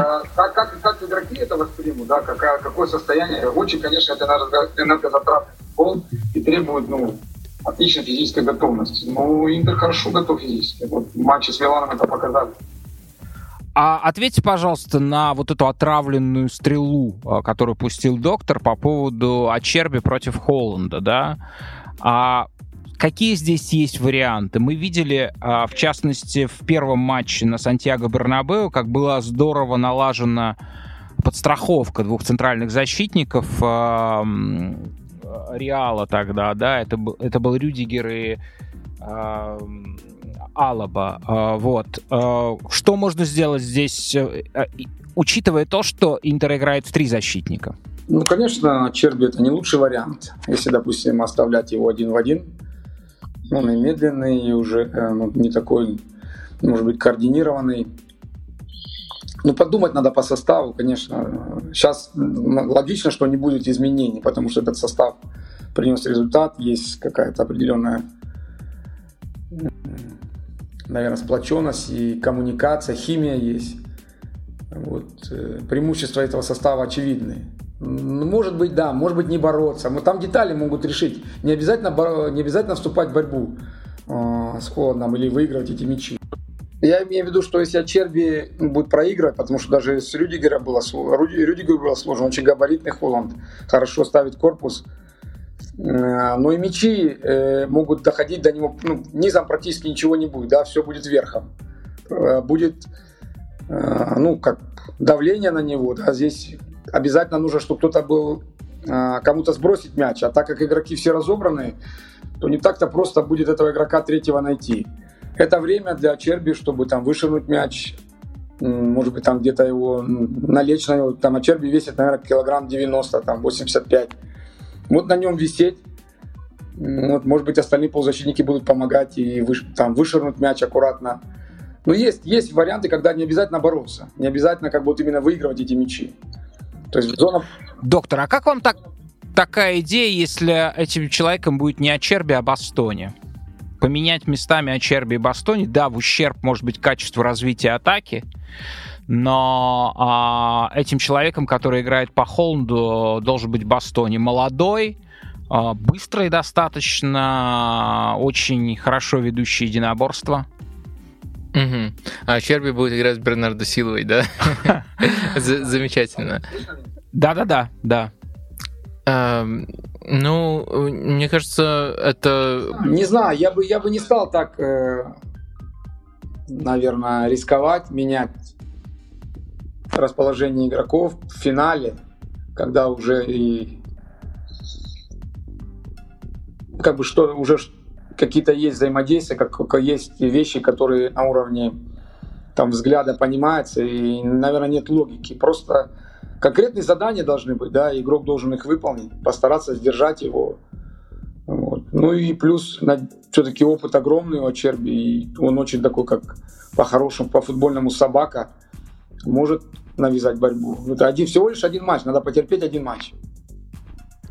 А как вам, а, Евгений, вот да, а, сказал, сказал доктор а, Ачерби против Бернарду Силвы, но Бастони против Бернарду Силвы тоже выглядит, ну, поединок ну, сколько у них разницы в росте? Сантиметров 15 точно есть, да? 20, наверное. А, сантиметров. То есть это, ну, как бы игроки совершенно... Как, как, как вы оцениваете, Евгений, способность внизу а, Бастони ввести борьбу, наверное, с в настоящий момент с одним из сильнейших игроков мира, в том числе в обыгрыше, ну и так далее? Игорь, они, естественно, каждый, наверное, на позиции индивидуально а, но превосходят в плане технического оснащения. Вот. И это, конечно, сложно будет э, вот один в один, тем более разница вот именно в маневренности будет, потому что Бастони большой, а Бернардо Сила маленький, верткий, один в один. Но тут, тут как бы цепочка может задействована, потому что все равно ему нужен адресат. И эти адресаты, они как бы изначально расположены хорошо, понимаете, да, то есть позиционный футбол он подразумевает хорошо, хорошее позиционирование по площадке. Вот. Здесь этого позиционирования не будет, потому что им придется двигаться, чтобы освободить, сбросить себя опекуна, и ну, не будет готовой, готового рецепта, не будет сценария. То есть они приходят, будет, они будут по ходу создавать, по ходу будут создавать пространство, там, меняться позициями. Это все время, это будет занимать время.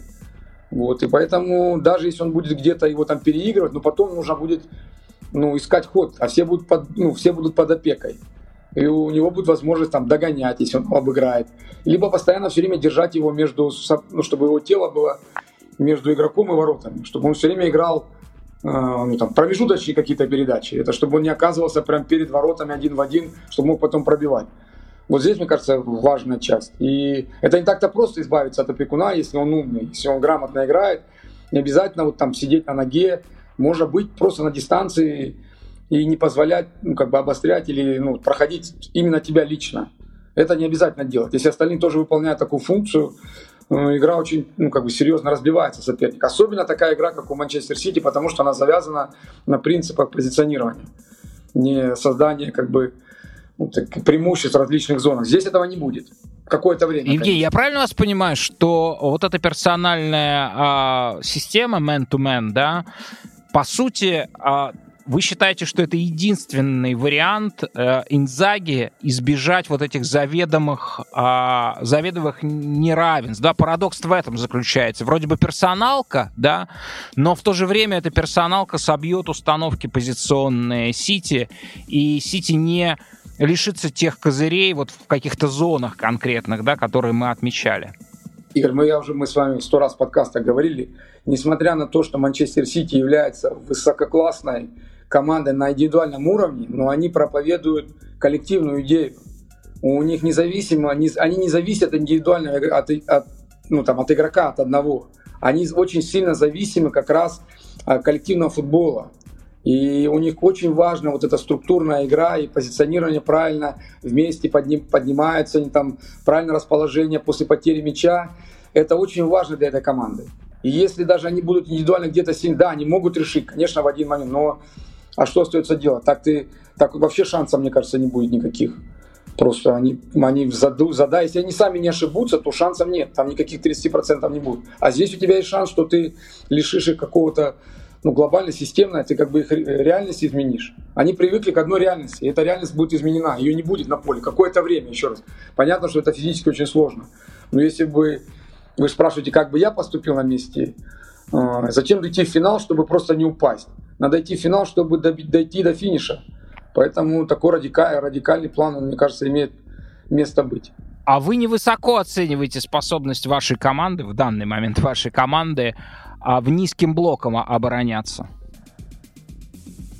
Мне кажется, это самоубийство просто будет. Доктор, что скажете? Если самое, если эксперт, я, Игорь, еще раз поймите, если это с первых минут будет, то если Манчестер Сити не сделает ошибки, там ляпа, я даже не ошибки, а ляпа, то без мяча эта команда очень будет нагружена, и потом какая-то контр-игра, она будет очень, очень сложно контр-игру навязать, потому что ты без мяча будешь бегать.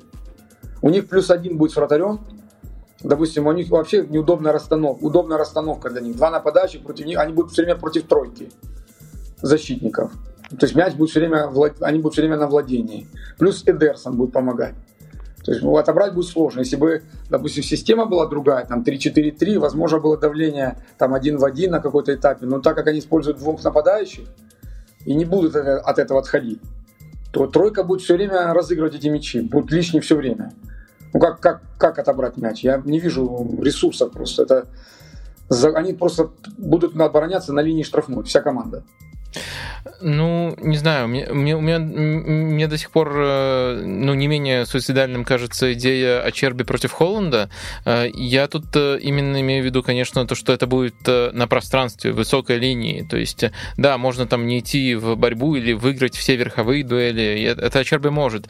А вот первая же скоростная дуэль, она мне будет, мне кажется, может привести к голу или удалению, и это слишком рискованно, на мой взгляд. Я, я тут вижу тоже, э, ну, я вижу тут как раз-таки, если, если мы выпускаем Ачерби, то этого надо избегать. А не выпустить Ачерби это достаточно трудно. Вот мне кажется, как раз если говорить об Ачерби и Инзаге, то у них вот такая же связь, как э, Евгений как-то объяснял по Кимиху и Нагельсману, наверное, даже более плотно, учитывая, что они в Лацо вместе работали, и в этом сезоне Ачерби, наверное, сыграл очень важную роль в том, чтобы Симон Инзаги не потерял раздевалку, и чтобы его не выпустить вообще в ключевом матче сезона, Честно говоря, я такого... Такой, а Евгений не предлагает о Черби не выпускать. Да-да-да.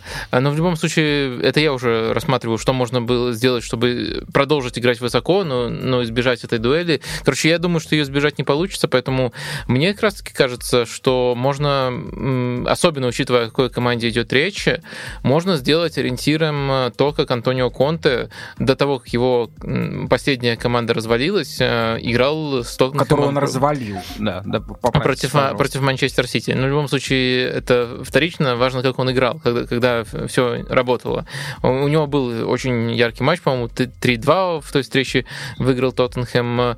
Э, и там что было? Во-первых, действительно 5-4-1 и очень глубокий блок. Во-вторых, при очень глубоком блоке от своих ворот Тоттенхэм разыгрывал коротко и интересно на пространстве вскрывал соперника. Э, и я думаю, тут многие элементы можно скопировать, потому что базис есть прямо в мышечной памяти у этого Интера, а адаптировать э, идею можно уже под конкретного соперника. Я бы, наверное, предложил тут э, играть э, глубоко с пятеркой и дальше с некоторыми трансформациями. Ну, в этой пятерке я думаю, что Ачерби был бы против Холланда, но был бы не на пространстве, а внутри штрафной, и у него было бы уже больше шансов. Дальше Дальше я думаю, что Брозович мог бы из опорной зоны опускаться и страховать его, если нужно. Я не думаю, что хорошая идея, чтобы Дармиан и Бастони страховали, поскольку им нужно играть против игроков, которые в полуфлангах, не давать там э, свободы. Э, и дальше, чтобы когда Брозович с опорной зоны опускается в линию защиты и, по сути, иногда даже шестерку образует, э, чтобы не возникало провала в центре, я думаю, что один из нападающих, Лаутара Мартинес или Лукаку, я думаю, все-таки Лукаку Вани Джека должен играть, э, должен садиться в полузащиту. И да, это очень оборонительный план, это трусливый план, но я думаю, что это лучший шанс с, этим, с этой командой, с этим ресурсом сдержать Манчестер Сити. Э, и мне еще кажется интересным, что, э, понятное дело, Гвардиола это говорил не про текущую версию своего Манчестер Сити, но он называл все-таки Антонио Конте, его систему, системой, которая, против которой ему труднее всего атаковать, которая лучше всего сдерживает э, его. И все-таки без мяча э, Антонио Конте именно глубоко играет против глубоко и вот, э, как правило, 5-4-1 с этим блоком играет. Я думаю, что Интер, я понимаю, что Интер там два нападающих, но я думаю, это можно адаптировать как раз-таки в одном матче, а план должен быть контеобразным. Что скажете, Евгений? Не, ну Конте, я, у меня много матчей есть. Конте, когда в Челси был, и когда их разрывал э, Гвардиола с его блоком и 5-4-1, поэтому это никакая не панацея. Это за... Э, когда ты так играешь, э, на мой взгляд, ты всегда зависишь от соперника. Ты уже настолько ошибутся они или не ошибутся. Это не потому, что Конте там... Это просто Манчестер Сити ошибался грубо, вот, и они наказывали их. Но это не потому, что они создали эти там ловушки и заставили их ошибиться. Да, были моменты, когда э, ну, Доктор, это решали... какой месяц был? Это октябрь был?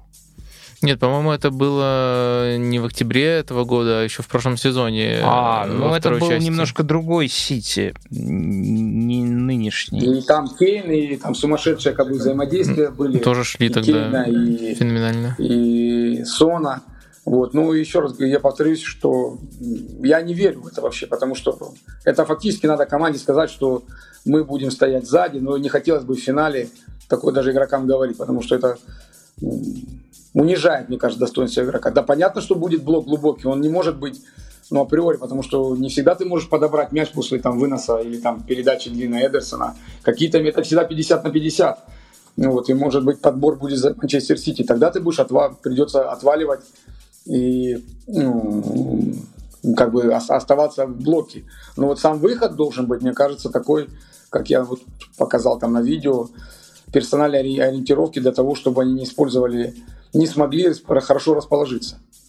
Даже сейчас, если обратить внимание на Реал, ну, они же тоже используя персонально ориентированное, как бы там и Кросс, и Модрич, они оставались а, вот именно в полуфлангах, именно персонально по игрокам пытались не, не дать им сыграть именно в этих зонах. Но у них ничего не получилось. А здесь, если вся команда будет дисциплинирована, если она будет э, как бы правиль, правильно играть, почему нет? Почему? Здесь они, они выбьют их из колеи, они, им придется время на адаптацию, нужно попробовать будет ну, каким-то образом перестроить свою игру. Это будет неожиданно, во-первых, неожиданный план. Это займет адаптацию у соперника, решение. Сама команда, а, естественно, что она очень быстро управляемая, она быстро найдет, может, какой-то ресурс, какие-то там Гвардиола придумает ходы, потому что у него уже опыт есть игры и там против Лица, и против Аталанты.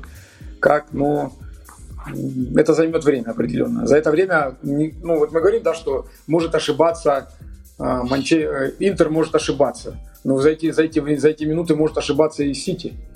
Может же ошибка там Медерсона быть, может ошибка при начале, когда нету, нету лишнего. Поймите, что когда ты играешь персонально, нет лишнего игрока, кроме вратаря. То есть невозможно применить принцип третьего игрока, его просто нет.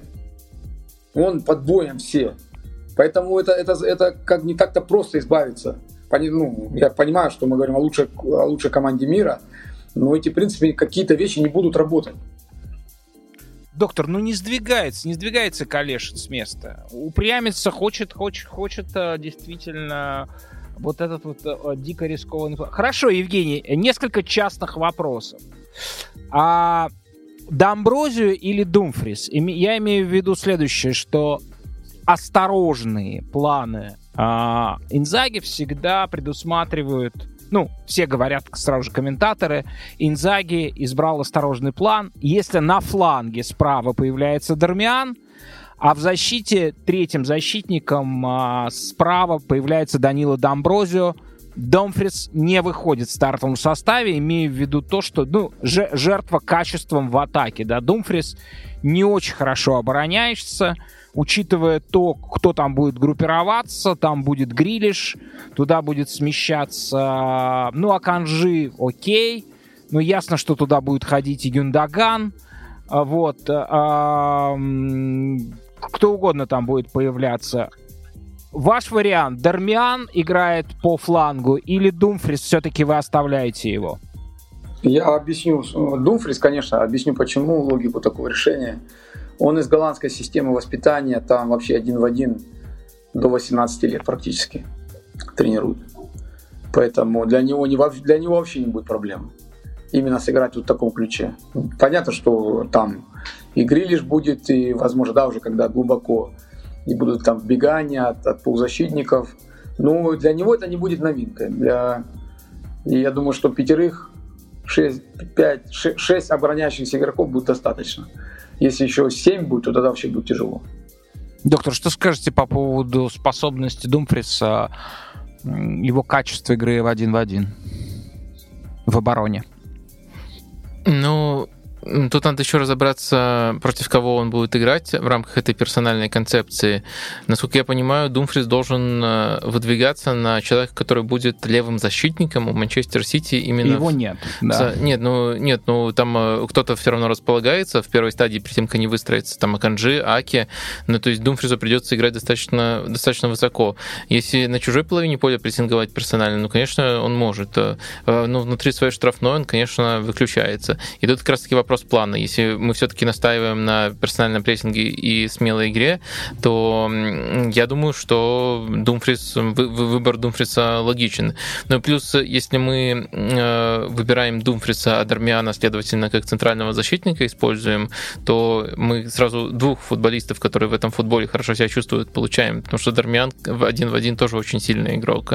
Да, Амброзию, я думаю, не, настолько, ну да, у него не настолько очень сильный. мало, да, не настолько сильный, А вот э, если нам внутри сезоне. штрафной надо сидеть, тогда уже можно Дармиана делать э, правым защитником. Хотя, с другой стороны, с Думфрисом проще атаковать э, на, на Ну, не хочет сидеть Калешин в штрафной всем составом. Сказано же было. Вы его призываете просто, просто поставьте 10 игроков в штрафную. Калешин говорит, нет, не, не ну, мне кажется, надо, надо рассуждать все-таки, учитывая, что это Интер и Манчестер Сити, о том, как именно ты будешь оставлять 10 игроков в штрафной, потому что это, это неизбежно. Ну и, ну и плюс все-таки, если брать э, лучшие результаты против Пепа, то они все-таки именно у таких тренеров. Есть, конечно, исключение, к которому адаптировался Пеп Юрген Клоп, э, но у него все равно не персональная а зонная прессинг. А Конте, Сульшер — это два тренера, которые вот играли часто с э, Пепом и навязывают ему серьезные проблемы. Как бы это странно не звучало, учитывая, где сейчас, как востребован сейчас Оли Гуннар Сульшер. Но вот у них постоянно был такой подход. И мне кажется, это, это, это, это все-таки путь, который этому Интеру подходит лучше.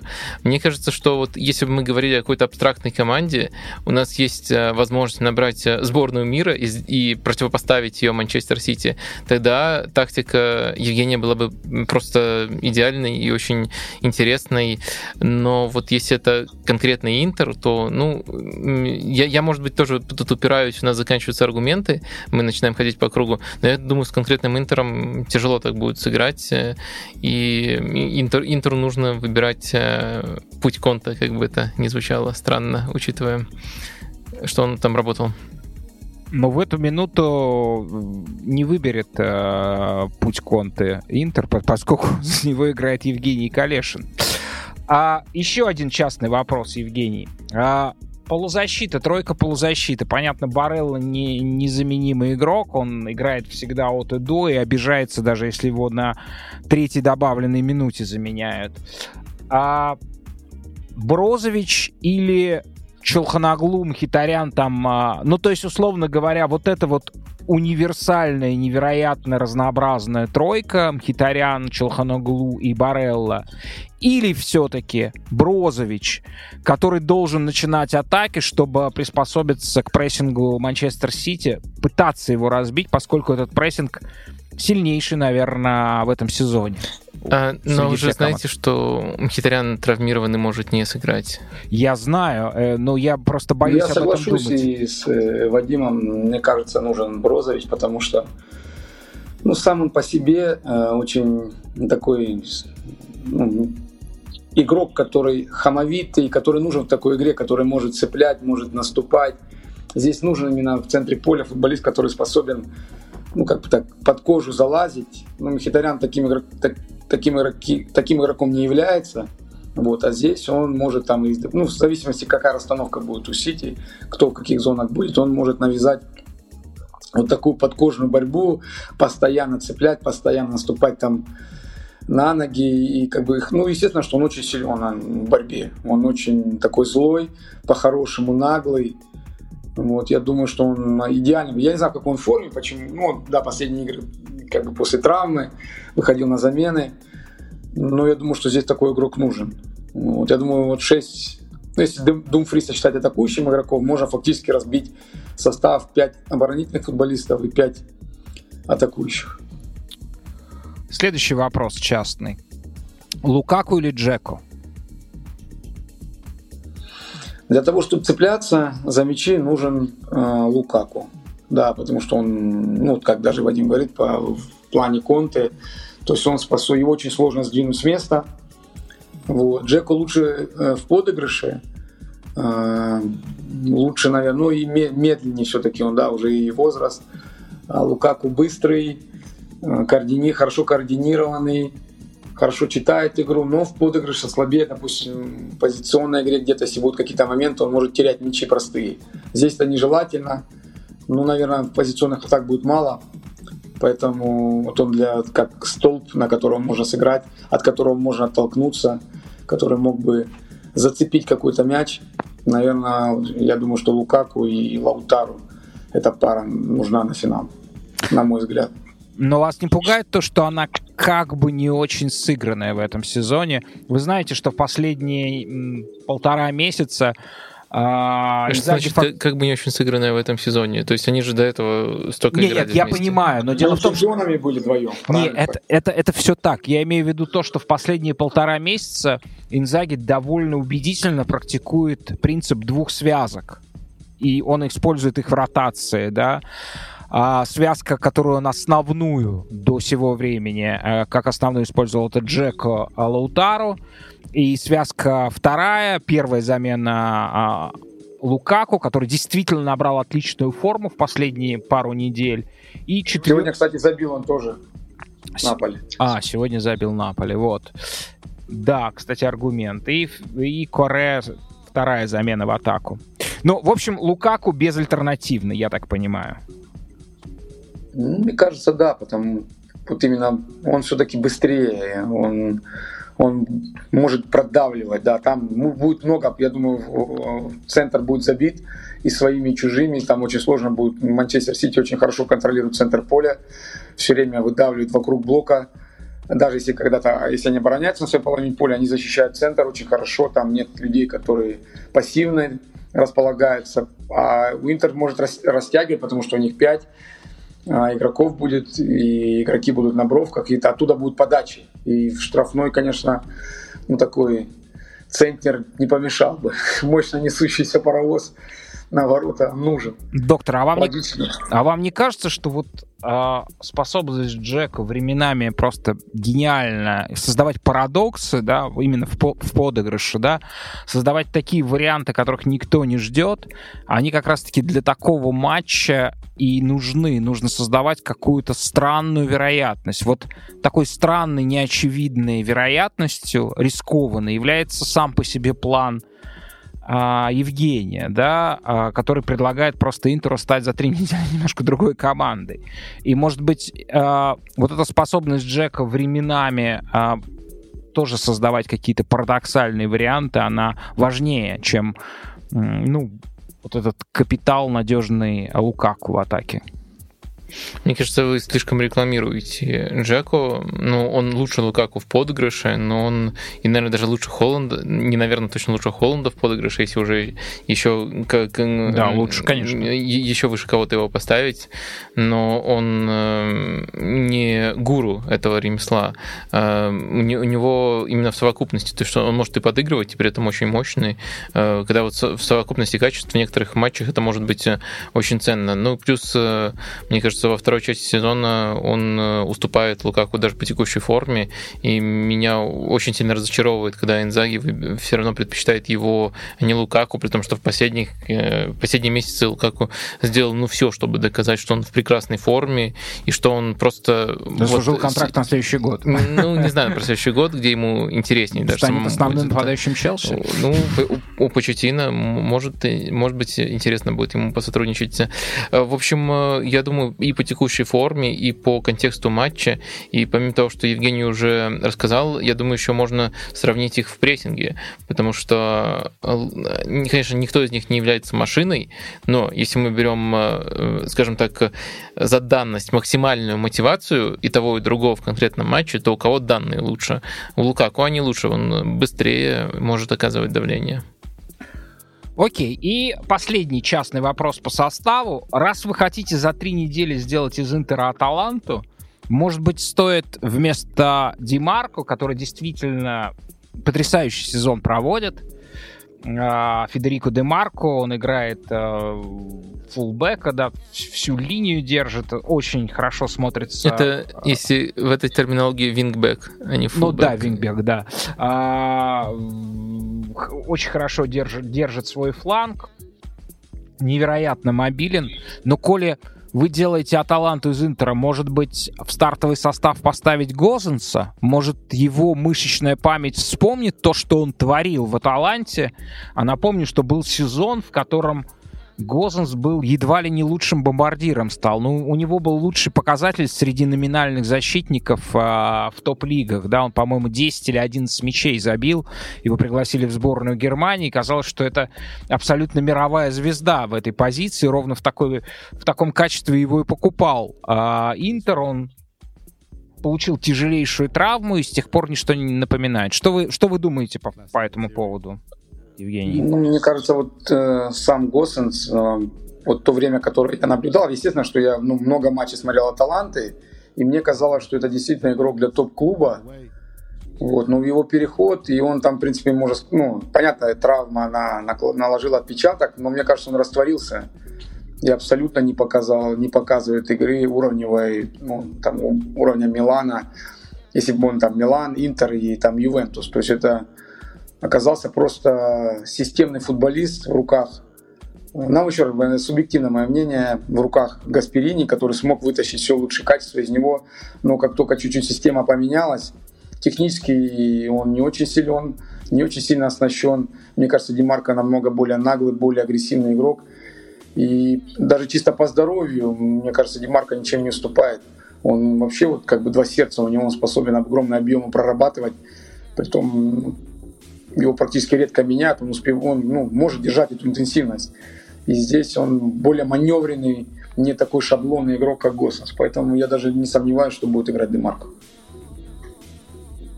Ну что, а, доктор, а я хотел спросить, а вот вам не кажется, что то, что Гозенс совершенно не вписался в Интер, под, подсказывает э, нам то, что Интеру сложно будет Аталанты себя проявить в этом матче? А, я думаю, что э, интро будет сложно. Все еще думаю, э, что а интро будет старый. Я э, что, да, нюанс, потому что сейчас талант совсем иначе играет, скажем так. Интро будет сложно, потому что Манчестер Сити в соперниках, а не потому что Гозент не вписался. Я думаю, что тут уже косвенно или прямо прозвучали причины, почему не вписался. Вы упомянули травму. Также надо понимать, что в каждый сезон в конкурентах Гозенса был игрок, который, можно говорить, в форме своей жизни находится. Перешич был прекрасен в прошлом сезоне, Демарко прекрасен в этом сезоне.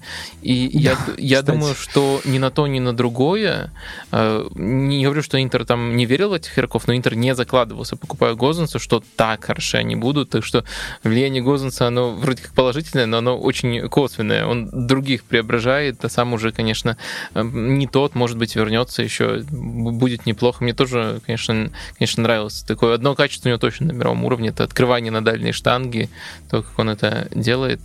Ну и в остальном тоже для этого футбола укомплектован э, достаточно здорово. Евгений, хотел вас спросить, видели, видели ли вы команды лучше Манчестер Сити в своей жизни? Игорь, я вам, не знаю, может, потом смс-ку пришлю приватно. Мы с тренером, я посмотрел 21-20 минут. И у нас там, ну, своя тренерская переписка была. Я говорю, разве можно играть? Я написал, говорю, разве можно играть лучший футбол? Не знаю, это какой-то лучшей команды нет в мире сейчас. Это самый лучший футбол, который можно сейчас современ, в наше, наше время посмотреть. Ну, вопрос... Просто я удовольствие получал невероятное. И не хотел, мне не хотел, чтобы заканчивался матч. Ну, он как-то быстро пролетел. Но видели ли вы команды лучше? Вот, скажем, если сравнивать этот да, Сити с Барселоной а, Гвардиолы после Барселоны время много прошло, да, это практически там 12 лет. Вот это огромный срок для эволюции. Посмотрите, какие ну, антропометрия какая у, у Сити сейчас. И это же тренд был задан не, не вчера. То есть это явно как бы идет э, подбор, отбор игроков для э, того, чтобы доминировать в плане атлетизма. То есть сейчас они очень конкурентоспособны на стандартах, чего там в первые сезоны ни в Барселоне, ни э, в Манчестер Сити не было. Они достаточно таких уязвимые были, но сейчас это очень крепкая как бы стена, замок такой там внутри своей штрафной. Нельзя, мне кажется, нельзя сравнивать. То есть это более атлетичная команда, более такая, которая способна вести физическую борьбу, И, на мой взгляд, она более современная. Угу. А если со всеми сравнить не только с э, Барсой Гвардиолой, то есть Бавария Ханькиса, она тоже очень атлетичная была и тоже вроде как э, абсолютно все умела. Э, там Ливерпуль Клопа. В общем, если со всеми, со всеми, именно в истории, то все равно называем именно это Манчестер Сити. И еще, понятное дело, с прошлыми версиями Манчестер Сити. Вот если в таком контексте поставить вопрос. Или Октябрьский Пари Сен-Жермен. Нет, наверное, в этом году, да, у них какой-то такой отрезок был, когда, может, после чемпионата мира качество упало, и начало сезона такое было немножко, может быть, скомканное. Так себе. И, и сам, сам, вот я имею в виду, я беру, допустим, ну, наверное, как бы можем говорить о Манчестер Сити, ну, как бы на дистанции, и как династию. Я думаю, что это династия, потому что Барселона тоже династия, Бавария это тоже династия. И вот династия Манчестер Сити это самая сильная династия Гвардиолы, на мой да, взгляд. но ее не будут называть династией, если они не выиграют а, 10, 10 июня в Стамбуле у Интера. Да, мне кажется, из-за АПЛ будут называть. Часто ли кто-нибудь в АПЛ так доминировал? Ну, в 21 веке так, так никто. До этого в 90-х, понятное дело, другая лига была. Все-таки нужно, все-таки нужно выиграть Лигу чемпионов.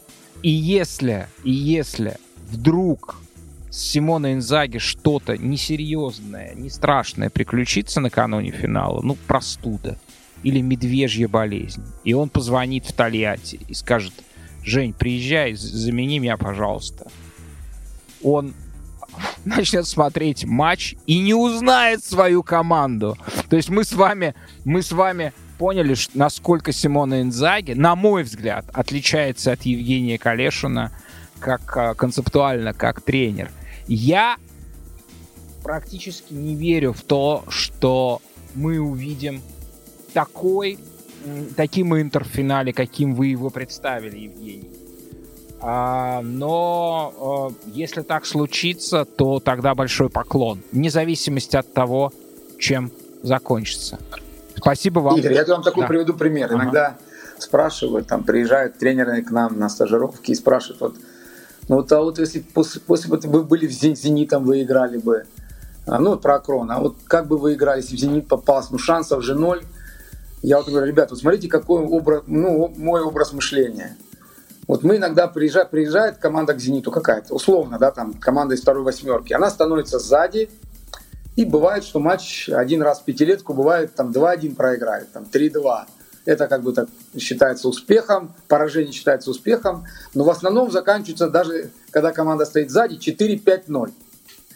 Какая разница, если ты проиграешь также 5-0, но ты будешь сам собой, ты будешь как бы игрокам говорить, ребята, никого не бойтесь, надо давить, душить, перекусывать их пополам, ну, ну проиграем один матч 5-0.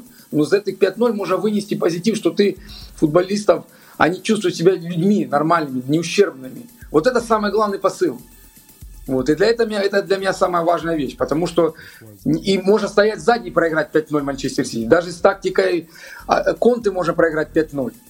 Вот. Это ничего, никаких гарантий нет. Все зависеть будет от Манчестер Сити, не от Интера. Именно в данном, в данном промежутке времени все будет зависеть от Манчестер Сити. Это будет команда второго номера, однозначно, ну, Интер.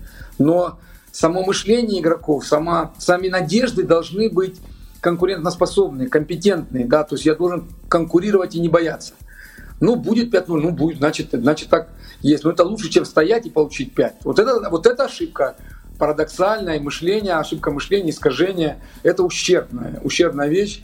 Поэтому я от этого как бы никогда, никогда к этому не приду и не собираюсь. Моя парадигма совершенно другая. Ну, я думаю, Зенит Интер бы накрыл персональным прессингом запросто. Но все-таки это, это Манчестер Сити. Но я, конечно, понимаю основ, основную мысль, что это даже не про соперника, а просто про полноценность конечно, это, это, это игроков. просто про смысл жизни, для чего ты живешь, для чего ты занимаешься тем делом, а, который ты выбрал и как ты им занимаешься. Давайте коротко еще расскажем э, как раз-таки про ту графику, которую мы уже выложили в телеграм-канале, про то, что Интер должен делать э, под прессингом Манчестер Сити. А, Вадим, я так, я там, понятно, начальную стадию не рисовал, Объясню почему. Ну, розыгрыш от вратаря. Да, да. Я, бы, я, бы, я бы исключил... Так, друзья, я вам предлагаю в этот момент открыть телеграм-канал Капучино Катеначо Дейли. И вот в пост, который опубликован в воскресенье 21 а, мая в 14.26, вы увидите, собственно, что там происходит. Да, давайте комментировать. То есть это фаза, когда, допустим, мяч вернулся к вратарю после длинной передачи. То есть я бы на, на, в начальной стадии матча, там первые 15-20 минут, вообще бы не разыгрывал мячи от ворот. Ну, это глупость. Вот, потому что, да, Интер на уровне чемпионата Италии иногда получается хороший розыгрыш. Евгений, извините, я вас прерву на секунду, чтобы сказать, что Андре Анана, вратарь Интера, находится сейчас в великолепнейшей форме. И по игре ногами он, если уступает Эдерсону, то немного. И его длинные, кстати, удары совершенно великолепные, вертикальные. Да, и я отталкиваюсь из того, что, допустим, любая... Во-первых, это снизит на, на начальной этапе матча, снизит давление. А, то есть, э, когда ты разыгрываешь от ворот, команда, которая очень хорошо готова прессинговать и которая ну, является сильным качеством прессинг, а у Манчестер Сити прессинг является ключевой вещью. Это одна из лучших прессинг-машин ну, на современном футболе. Поэтому думаю, что нелогично было бы подставляться под него и давать ему проявить себя в этом отношении. Поэтому я выбираю длинную передачу 50 на 50 начальном, на начальном этапе матча. А потом, если, допустим, удалось подобрать этот мяч, конечно же, возвращать его вратарю.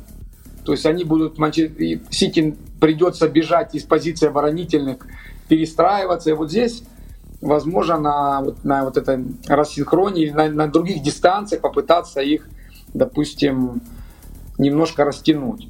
Вот эти, в принципе, вещи, которые я там нарисовал, они могли бы работать, потому что никогда Сити не использует в последней линии пятерку высоко, когда встречает, в среднем блоке всегда 4.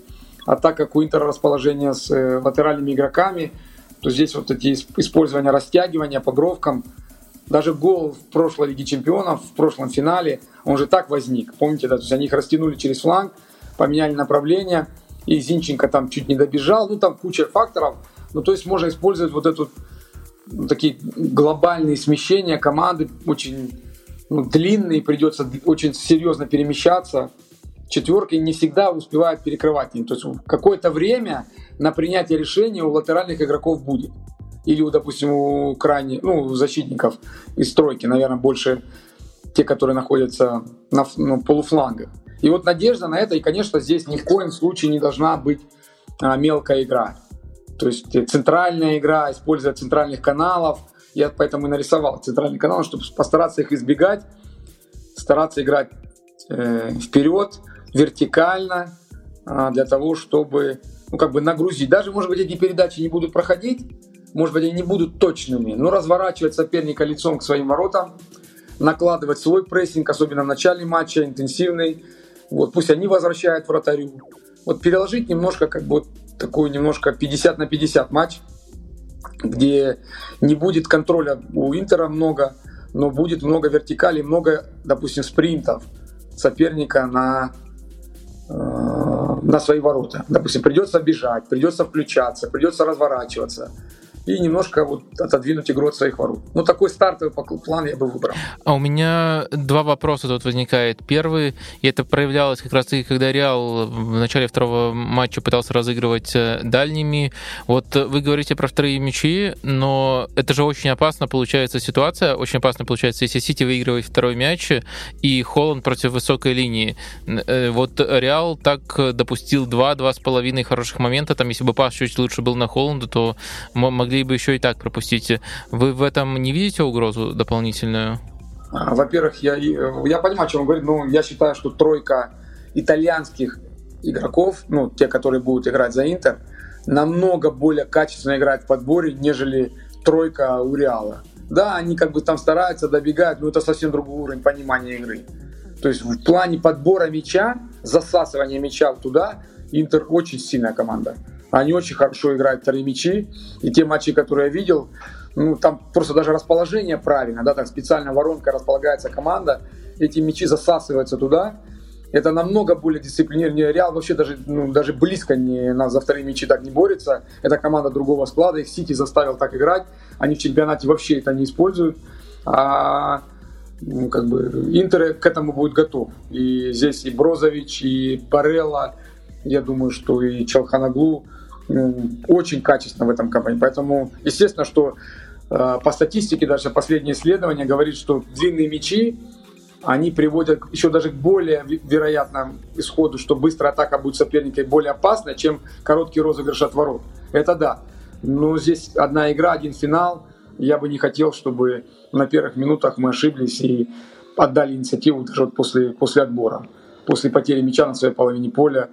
Даже выбираю даже такой план, чтобы все-таки пытать, пытать счастье в подборе мяча. И второй момент. Э, не кажется ли, что если отказываемся от коротких розыгрышей, то это некоторая упущенная возможность, потому что э, у Сити высокая линия защиты, и хотелось бы ее оголять. И есть кем оголять, и латерали могут высоко подниматься, и Лукаку может открываться за спину, скоростные игроки у Интера э, присутствуют. И когда вот этот розыгрыш идет от вратаря, ты как бы этот процесс лучше контролируешь, чем когда мяч к тебе вернулся, и тебе надо строить атаку вот именно не, не, не скажем так, не со стандартного положения, потому что удар от ворот можно э, считать стандартным положением. Вот не кажется, что так больше контроля было бы по поводу того, как вскрывать Сити? Например, мы можем допустить, что там, скорее всего, будет на, на флангах больше пространства, чем в центре. Быстро доставить мяч на фланг и сразу вскрывать э, пасом за спину. Вот э, не думайте, что мы таким образом упускаем эту возможность? Я соглашусь с вами, Вадим, что контролируемая атака, она, ну, чем быстрее ты вы, ну, как есть такая хорошая пословица, чем быстрее мяч от твоих ворот уходит, тем быстрее он к ним возвращается. Она как бы актуальна для современного футбола, вот, но э, риски тоже огромные против такого прессинга, против организованного, очень мощного, где игроки очень, они используют не только там свое движение, но и интеллект очень умные игроки в плане перекрытия линий передач. Один игрок, один игрок может двоих закрывать. Здесь они намного... Допустим, какая моя логика? Насколько мой розыгрыш, начало моей атаки превосходит прессинг соперника? Если я вижу, что мой розыгрыш, а, он более как бы качественный, нежели прессинг, тогда я оставляю. Да, независимо в какой лиге будет. Но если я понимаю, что мой, мой розыгрыш, он намного хуже, намного менее квалифицирован, чем прессинг соперника, я от этого розыгрыша отказываюсь. Потому что прессинг соперника превосходит, на мой взгляд, чем build-up или там начало атаки Интера. Это как бы ну, не тот уровень совершенно. То это не Брайтон далеко, который мог бы такое давление на себя принимать. Там, в принципе, таких игроков нет, которые могли бы так придержать, кроме вратаря. Ну, ни, ни, ни Дармиан, ни Ачерби, ну, как бы не способны вот так натягивать, тонко ждать это все равно будет вынос мяча. Так лучше вынести его сразу. Поэтому ну, вот я из таких соображений исхожу. Да, понятно. Ну, в принципе, в принципе я, я думаю, если внимательно зрители слушали еще, э, вернее, слушатели нас э, слушали еще посмотрели телеграм-канал, я думаю, теперь план уже прямо кристально ясен. Осталось только отправить Инзаги и воплотить. Отправ, отправим Инзаги, тем более, что прозвучало совершенно прекрасное а, от Евгения «мы» применительно к Интеру. И а, мы с доктором а, просто от всей ду- души вам желаем, чтобы это мы вы использовали применительно к матчам а, такого, а, такого ранга. Я, я, я думаю, это сейчас весь мир. Весь мир просто сейчас стоит с плакатом «Я мы Лукаку», потому что это последняя надежда человечества. Э, нет, я думаю, что там а, ни, ни с кем не связано с одним. Я думаю, что тут, тут действительно, если осилит эту задачу, то буквально все.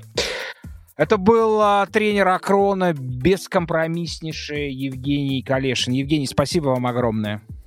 Спасибо большое, Игорь, спасибо, Вадим. Очень интересно и неожиданное предложение, но очень классно. Мне кажется, вы новую такую как бы тактическую штуку открыли в интернете.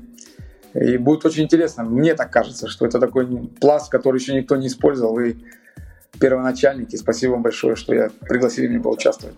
Спасибо, нам очень приятно. Да, спасибо вам. А, в начале этого бесконечного подкаста с трудом это уже вспоминаю, но я, кажется, вспомин... а, упомянул Барселону 94 -го года в качестве Реала 23-го. А, я тогда отчаянно болел за Барселону, но не сохранил в этой страсти верность, как это часто случалось в моей жизни. Вот, при том, что я, я, я, ну, я не, неустанно слежу за Барселоной, по-прежнему для меня это несмотря на то, что было с Барселоной в предыдущие годы, все равно синоним слова футбол. Вот, но этой страсти верен Юрий Гордон, художник, гвардиола русской типографики, автор шрифта Гвардиола Dream Team. Юрий Гордон с нами. Да, мы записали с ним подкаст э, в, в, в карантин. Это был один из э, прекрасных, прекрасных, удачнейших эпизодов. Юрий, здравствуйте. Юрий из э, того места, где сейчас практик, практикует Сден Экземен, из Абруццо. Да. Добрый вечер. Э, не близ, а прямо из середины Абруццо, недалеко от Пескары недалеко от Пескар. С гор спуститься, и там будет Земан. А, Юрий, я вас в первую очередь поздравляю с чемпионством Барселоны а, возвращенным. А, опишите, пожалуйста, ваши ощущения по поводу этого события. Спасибо. Это было довольно неожиданно, хотя я, ну, как профессиональный визионер предполагал, что будет нечто подобное. А, команда безумно сырая, и я единственное, чего боялся, что она провалится в матчах с главными соперниками. Однако именно в Ла Лиге этого не произошло. И все получилось как нельзя лучше. То есть это для меня была легкая неожиданность и, конечно, огромная радость. Вот. Я, кроме того, что давний болельщик Барселоны, я еще такой персофан Хави Чави. Я не могу вас спросить, этот вопрос мы традиционно задаем каждому а, болельщику Барселоны у нас. Вот. А, оказавшись, оказавшись перед Месси, а что, что вы ему скажете? Стоит ему переходить в Барселону?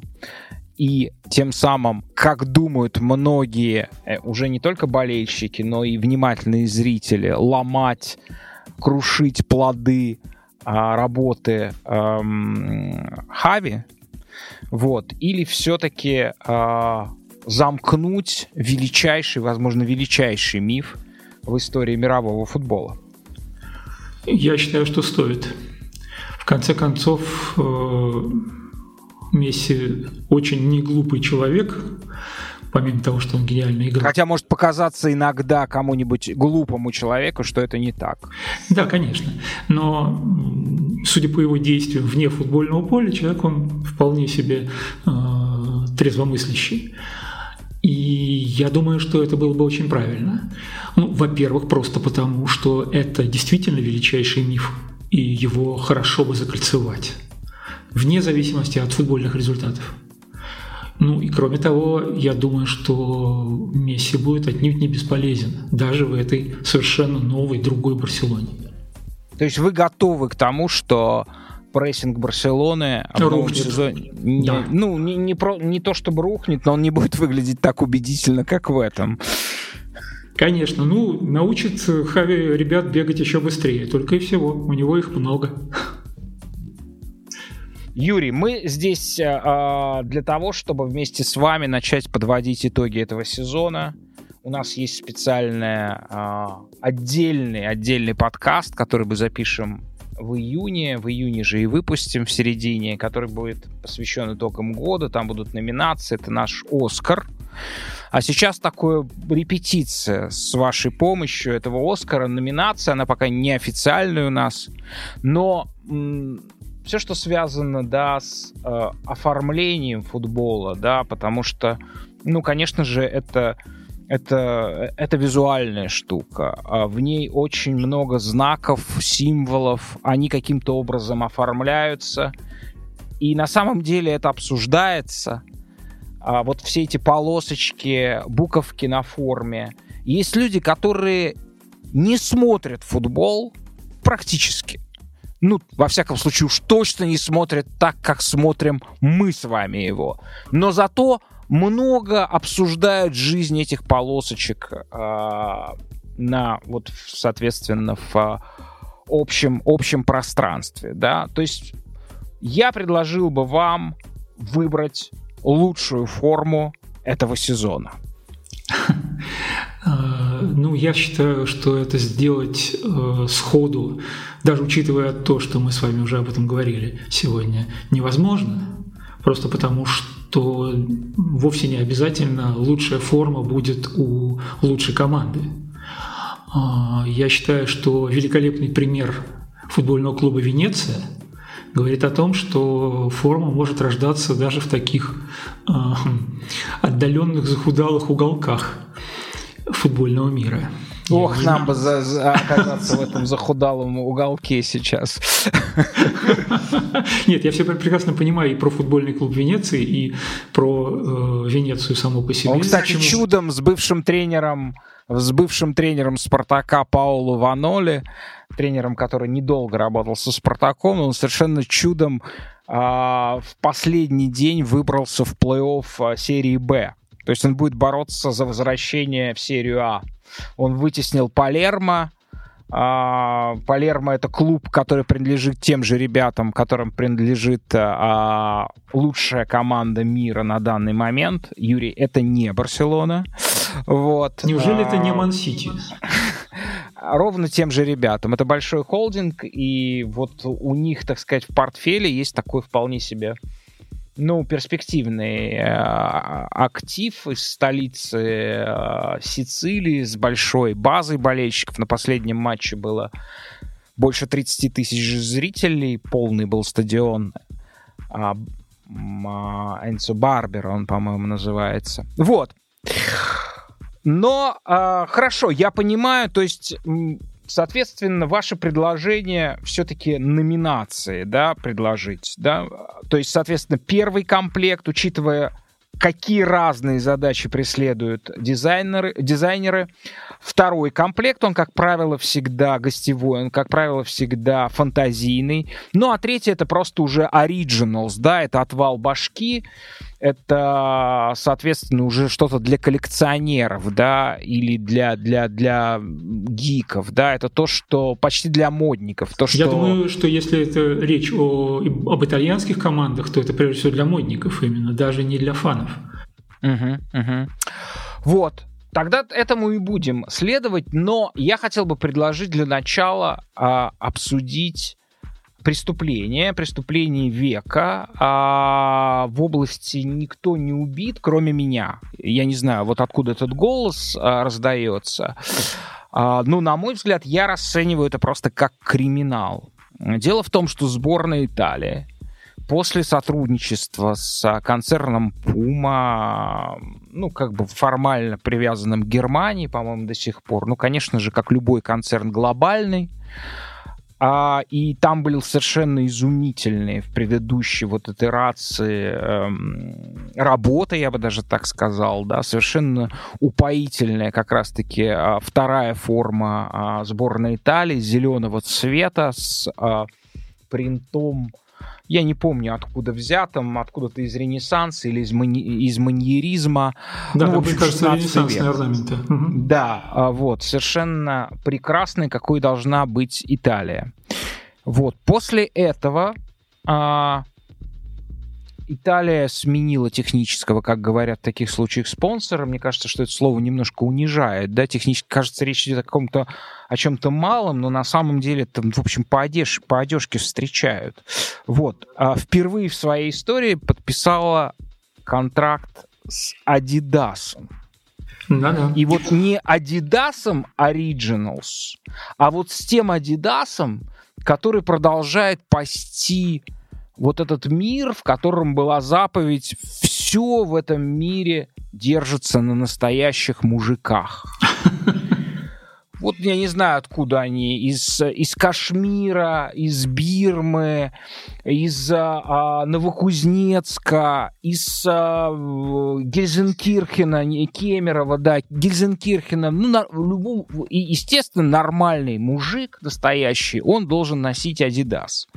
И Adidas я, я не потому, что у них, видимо, плохо с дизайном, а как бы идеологически держалось этого, да, вот такой вот корявый, а, мужицкого, мужицкого покроя, да, да, а, а, порядка, если не сказать орднунга, да, Вот. И в этой майке сборной Италии этот Орнунг и вот эта вот э, идеологема, она в полной мере проявляется. Это абсолютно классическая кондовая, тупая адидасовская форма.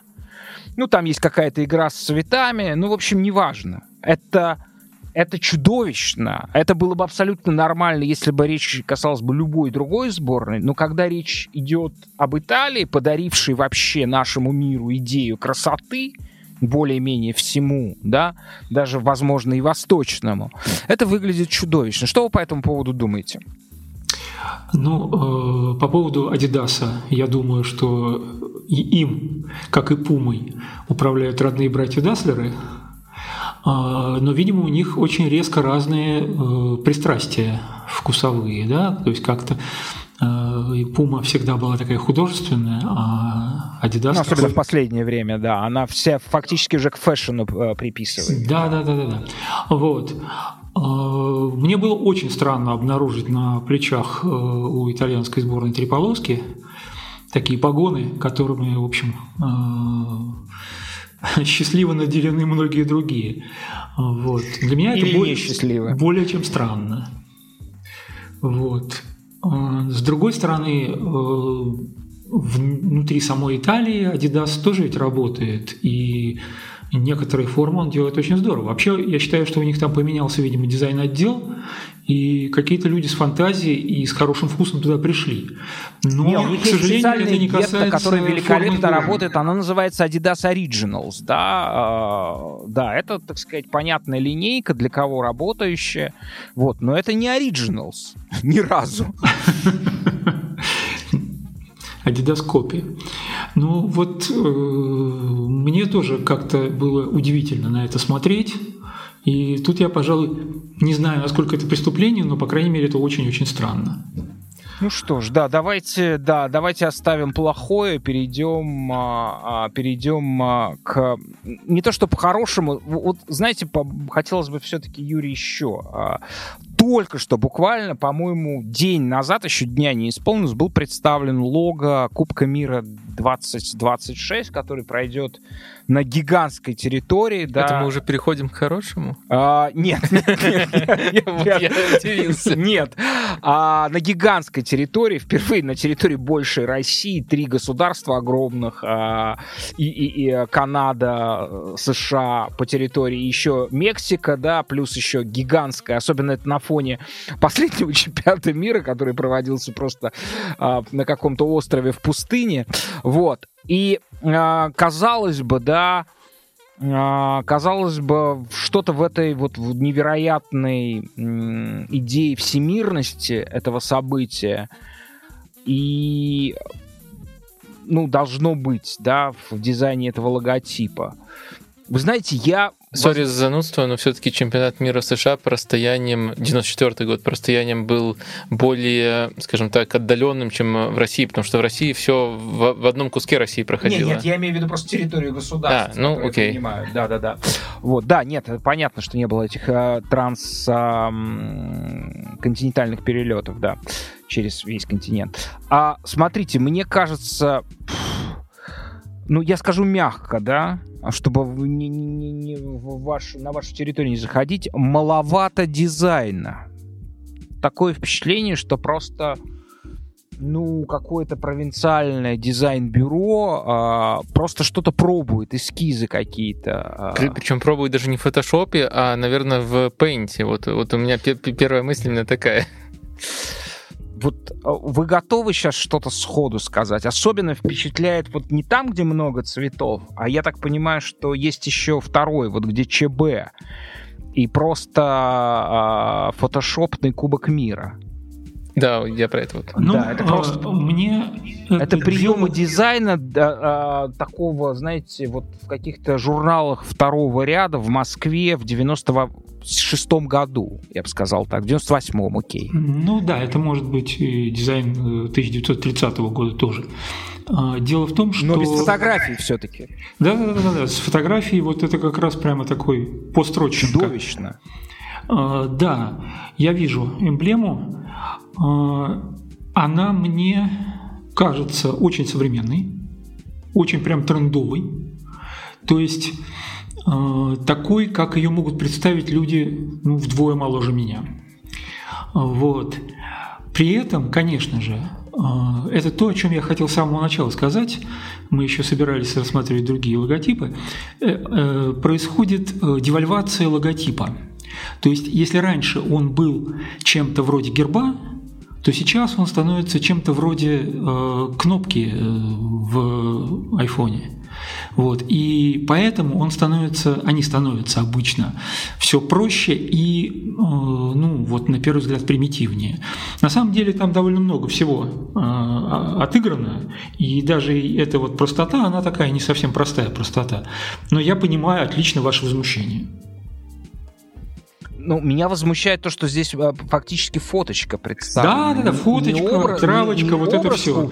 Кубка, да, конечно. Да, то есть это фотожар во-первых, по технике. Во-первых, мы не знаем, как он будет жить э, в движении, потому что сейчас все э, поп э, мероприятия снабжаются движущимися логотипами. И он будет собираться, он будет как-то там крутиться, еще что-то с ним будет происходить. И это, скорее всего, будет впечатляюще. Как, не знаю, но я уверен, что он статичным не будет. Это свойство всех э, логотипов больших компаний сейчас. Они все обязательно динамические. То есть вот этот кубок, он, условно говоря, в 3D будет как-то выделя... А, отделяться от поверхности, да, и жить какой-то я не знаю, какая там будет жизнь, наверняка она будет какая-то очень сложная. Он может собираться из фракций каких-нибудь, он может слетаться и там из всех флагов всех стран. Я не знаю, что будет, но я уверен, что он будет, конечно же, какой-то э, объемный и такой вот э, динамичный. Ну, еще давайте тогда вот только что пришла новость о том, что Ла Лига, а, пытаясь бороться с погружением вот в свою, так сказать, провинциальный удел, а, видимо, в расчете на это поменяла а, свой логотип. Вы можете сказать, что это значит в идеологическом смысле? Да, конечно. конечно. Конечно же, происходит то же самое, что происходит со всеми логотипами э, по всему миру. Ну, вспомним Ювентус. Да? У него был хороший, качественный логотип э, эпохи Ардеко, наверное, а стал современный логотип очень простой.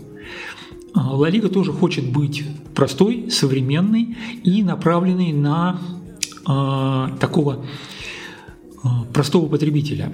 Вот очень важный момент, что у нее было ее название было набрано заглавными со строчными буквами «Ла», uh-huh. «Лига», да?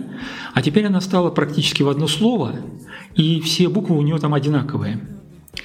Э, это, э, собственно, значит, что Ла Лига э, начала говорить на языке своих потребителей, ну, в таком простом народном. Ну, то есть это те пацаны, которые, условно говоря, с фифы могут переключиться да, на да, а, живую да. трансляцию и потом обратно уйти в Причем фифу. именно пацаны. То есть угу. расчет на молодых людей. Те э, формы букв, которые там в этой самой Ла Лиге есть, это, в принципе, поп-культуру там 80-х, но уже прожеванная еще раз. Угу. Поэтому она сейчас очень такая трендовенькая и модная. Вот. Э, относительно логотипа я сказать ничего не могу, потому что он для меня выглядит как буква Ч. То есть там две L латинских, строчных, курсивных, одна из которых маленькая наверху, другая большая внизу. И они, соединяясь, дают абсолютнейшую э, да, для русскую курсивную букву это, Ч. условно говоря, логотип чеховского фестиваля, да? Э, чеховского, но очень маленького. Он очень маленького, да, который проводится, допустим, в Брянской области. В Таганроге. Таганроге, точно. Вот. Вот это а, точное определение. Да. А это самый, э, как он будет жить дальше, опять-таки все будет в движении наверняка, все будет очень красиво в телевизоре, а вот на рукавах и на э, прочих местах, где он будет выставлен, он будет занимать меньше места, что очень важно. Угу. Я на, на всякий случай дополню, что э, вот вы просто упомянули FIFA и Sports, которые делают э, эту видеоигру, они как раз с этого сезона с Ла Лигой специальный договор заключили. Я не знаю, насколько это совпадение, что еще в этот же момент поменялся Я логотип. думаю, да, это абсолютно... Но, наверное, это... Не думаю, что Одна- совпадение. Это одна цепочка, как это назвать, омоложение, не знаю, омоложение аудитории, вот как-то так, наверное. Безусловно, сто процентов. Мне нравится Ла Лига, мне нравится она примерно в сто раз больше, чем предыдущая, но лого Ювентуса, конечно, выносит всех. А, Кроме свои- меня. Мы, мы просто вырежем Я слова, мне считаю, нравится Ла большой Лига. Мало того, Милан сейчас, в общем, я смотрю, последовал. Он упростился довольно сильно. Ой, не Милан, Интер. Интер. Да, Интер. Конечно же, прошу прощения. Вот. То есть э, там произведена мощная, э, мощный ребрендинг логотипа, но они хитрые и сделали это так, что почти незаметно, а ребрендинг довольно серьезный. Офигительный, да, кстати. Офигительный, похоже на какой-то знак масонской ложи, такой зашифрованный. Там Ну, прям лабиринт. Да, или похоже на, скажем, э, знак какого-нибудь космического корабля из кинофильма 60-х годов. Да, да, да. Тоже может быть. Я бы сказал, скорее 70-х. Ну, всё-таки. 70-х, да, так окей. не было. Начало продвинуто 70-х. еще тем. Да, да, да. Класс. Ну что, давайте э, перейдем к нашей неофициальной номинации итогам сезона в области форм. Мгм. А, не форм тела, а форм те, которые тела а, носят. А, давайте начнем. а, Давайте начнем с самого необязательного и, наверное, самого эстетически изощренного, да. Это третий комплект, который маркетинговое мошенничество сейчас маркирует как, кажется, pre-matching kit. То есть это вот такая накидочка, накидочка, да, такая шаль. шаль перед вот те 30 минут, когда они даже не потеют толком перед матчем, а, появилась вот такая штука, чтобы содрать еще соточку евро всего лишь-то за продукт, который в себестоимости стоит, а, ну, не знаю сколько, а, евро, 2, 3. Вот. Понятно, что сейчас этот а, труд Бангладеша а, по-другому уже оплачивается, чем раньше, но все равно а, навар получается колоссальным. Итак, а, форма года, форма сезона 22-23 Originals, согласно Юрию Гордону. Юрий, но мы иногда будем возражать вам. А, Ну, во-первых, в данном случае я вообще не хотел бы э, ее рассматривать никак, потому что у каждой уважающей себя команды, у каждого уважающего себя клуба сейчас такая даже и не одна. И все они безумно красивые. То есть там дизайна просто раздизайнерича очень много. И я уж даже не знаю, какие принты там лучше. Потому что сейчас вообще форму команды без принтов представить трудно, да, даже первую форму. То есть отдельные смелые компании позволяют себе на первой форме не делать э, специально принтов. Но э, третья форма – это нечто ну, абсолютно художественное, и их сотни. Я нашел там штуки три, но не потому, что это выборка моя. Это, ну, вот то, что попалось на глаза. Вот. Так что можете Говорите. возражать сколько угодно. Говорите, что это за три варианта? Ну, начну с того, что мне представляется самым странным. Это третье, третье ли? А, наверное, нет, у меня вообще третьих форм нет, у меня только вторые. Вторая форма лица, вторая форма Атлетик Бильбао, вторая форма э, Сити и вторая форма Барселоны. А, нет, вот что, знаете, есть что. Из вот этих вот э, фантазийных есть одна вещь, которую я прямо вот э, сказал бы, что это да, это для номинации. Это э, э, юбилейная форма мадридского атлетика, сине-белая. Вот мне кажется, что там сделано просто идеально совершенно. Очень красиво. То есть это комплект, в котором, конечно, они сейчас никак играть не могут, да, потому что у них уже другие цвета. Но он сделан, с одной стороны, очень э, ретро, с другой стороны, там отличный дизайн, все стоит на своих местах, и он очень футбольный. Вот это для меня вообще отдельная история, потому что э, далеко не всегда футбольная форма остается футбольной. Вот сейчас я как, раз э, следующий пример скажу об этом. Но вот это в ней играется, и они были хороши, когда они в ней играли. Значит, вторая форма – это форма, вторая форма лица. она на А, Юрий, деле... а можно вам задать вопрос? Скажите, пожалуйста, Да. а видели ли вы а, именно вот третью форму футбольного клуба Венеция? О, мы да, ну, конечно же, здесь не может быть конкурентов. Это Вот. прекрасно. Собственно, ради чего мы Да, собрались. да, Давайте им отдадим да. смело этот приз. Вообще, А, я бы меня- отдал все призы сразу футбольному клубу Венеция, несмотря на то, что я сказал о нем в начале. В смысле формы они просто великолепны абсолютно. У них что первая, что вторая, вообще просто это... э, И в этом сезоне вы считаете тоже, да? Да, да, да, они все, вс- везде очень хороши. Ну, И у них совершенно вот выдающийся эта вот именно вот тонкополосатая форма, стильная до предела. Ее пытались там кто-то повторить, но не вышло, потому что уметь надо. Вот. И, а вот это вот клетчатая, это просто абсолютный шедевр, конечно. Я думал, что все, все дело в греческой модели, которая рекламирует их форму. Нет, Буду нет, знать, нет, что- греческая модель очень сильно мешала. Лучше бы она ее сняла. Прекрасно. Юрий, вы, сейчас довольно много персональных врагов на- нажили вот в этот момент. Нет, почему? Я сказал, что лучше, лучше было бы, если бы она ее сняла.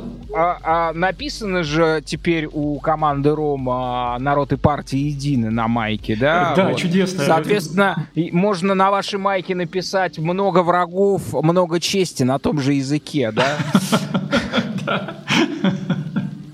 На том же латинском. Я никого не хотел обидеть, модель прекрасная.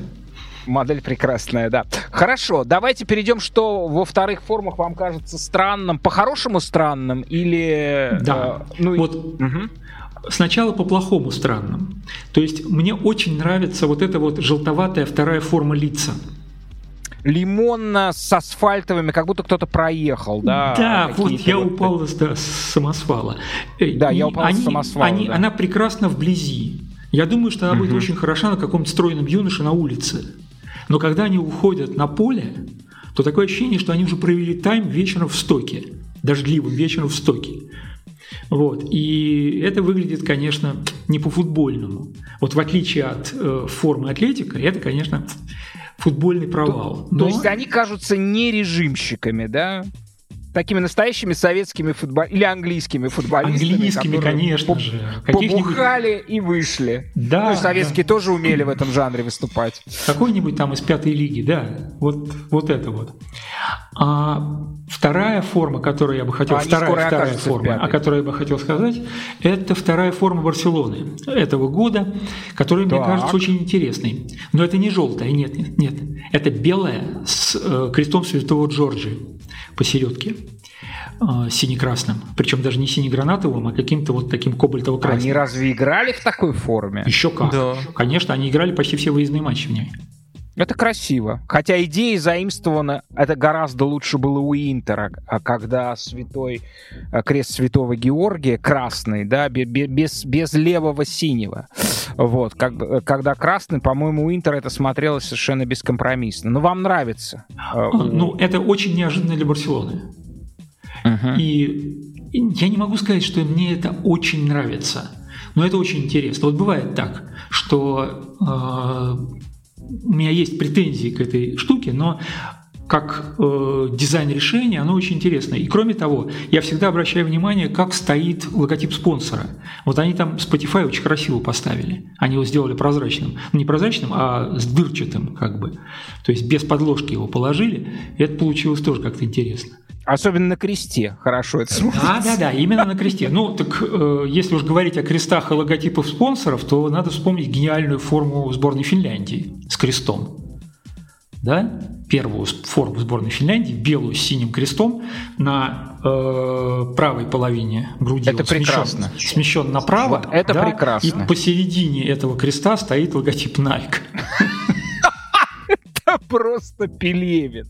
Это Они абсолютно- наконец перевели Пелевина. Это пост-постмодерн просто в лучшем своем выражении. При том, что форма безукоризненно красивая. Да, да, да. И какой прекрасный шрифт а, цифры, да? Да, да, да, да. Это, это один из шрифтов Nike, но вот все как сделано, просто ну, не придерешься.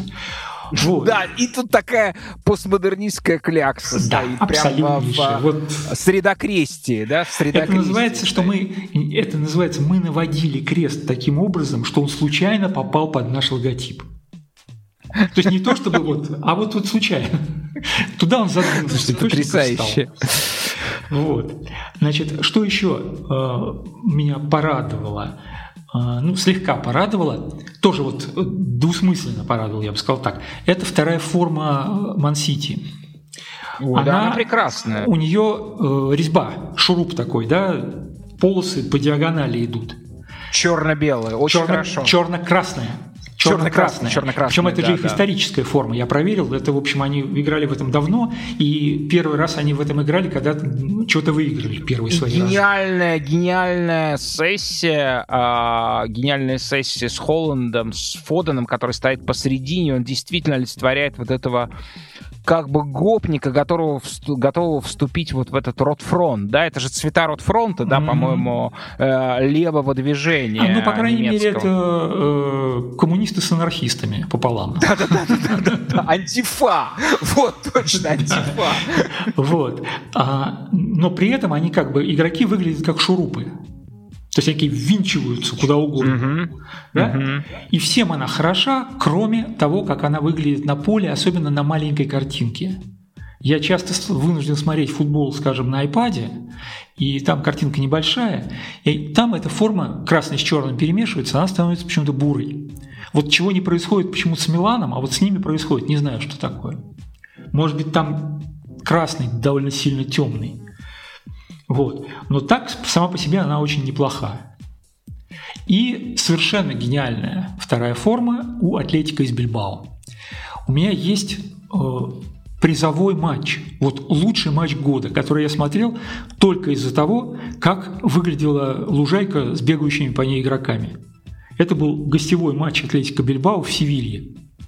Это белые э, люди с черными гетрами бегали против черных людей с красными э, шортами и красными гетрами.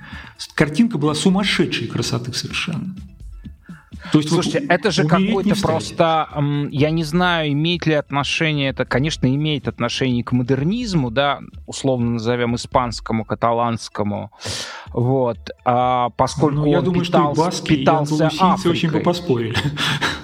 А, ну, ну да, а, питался Африкой, конечно же, да. Пи- Пикассо говорил о том, что мы должны к чертовой матери убегать скорее с нашего континента, уже прокисшего в Африку, искать там вдохновение.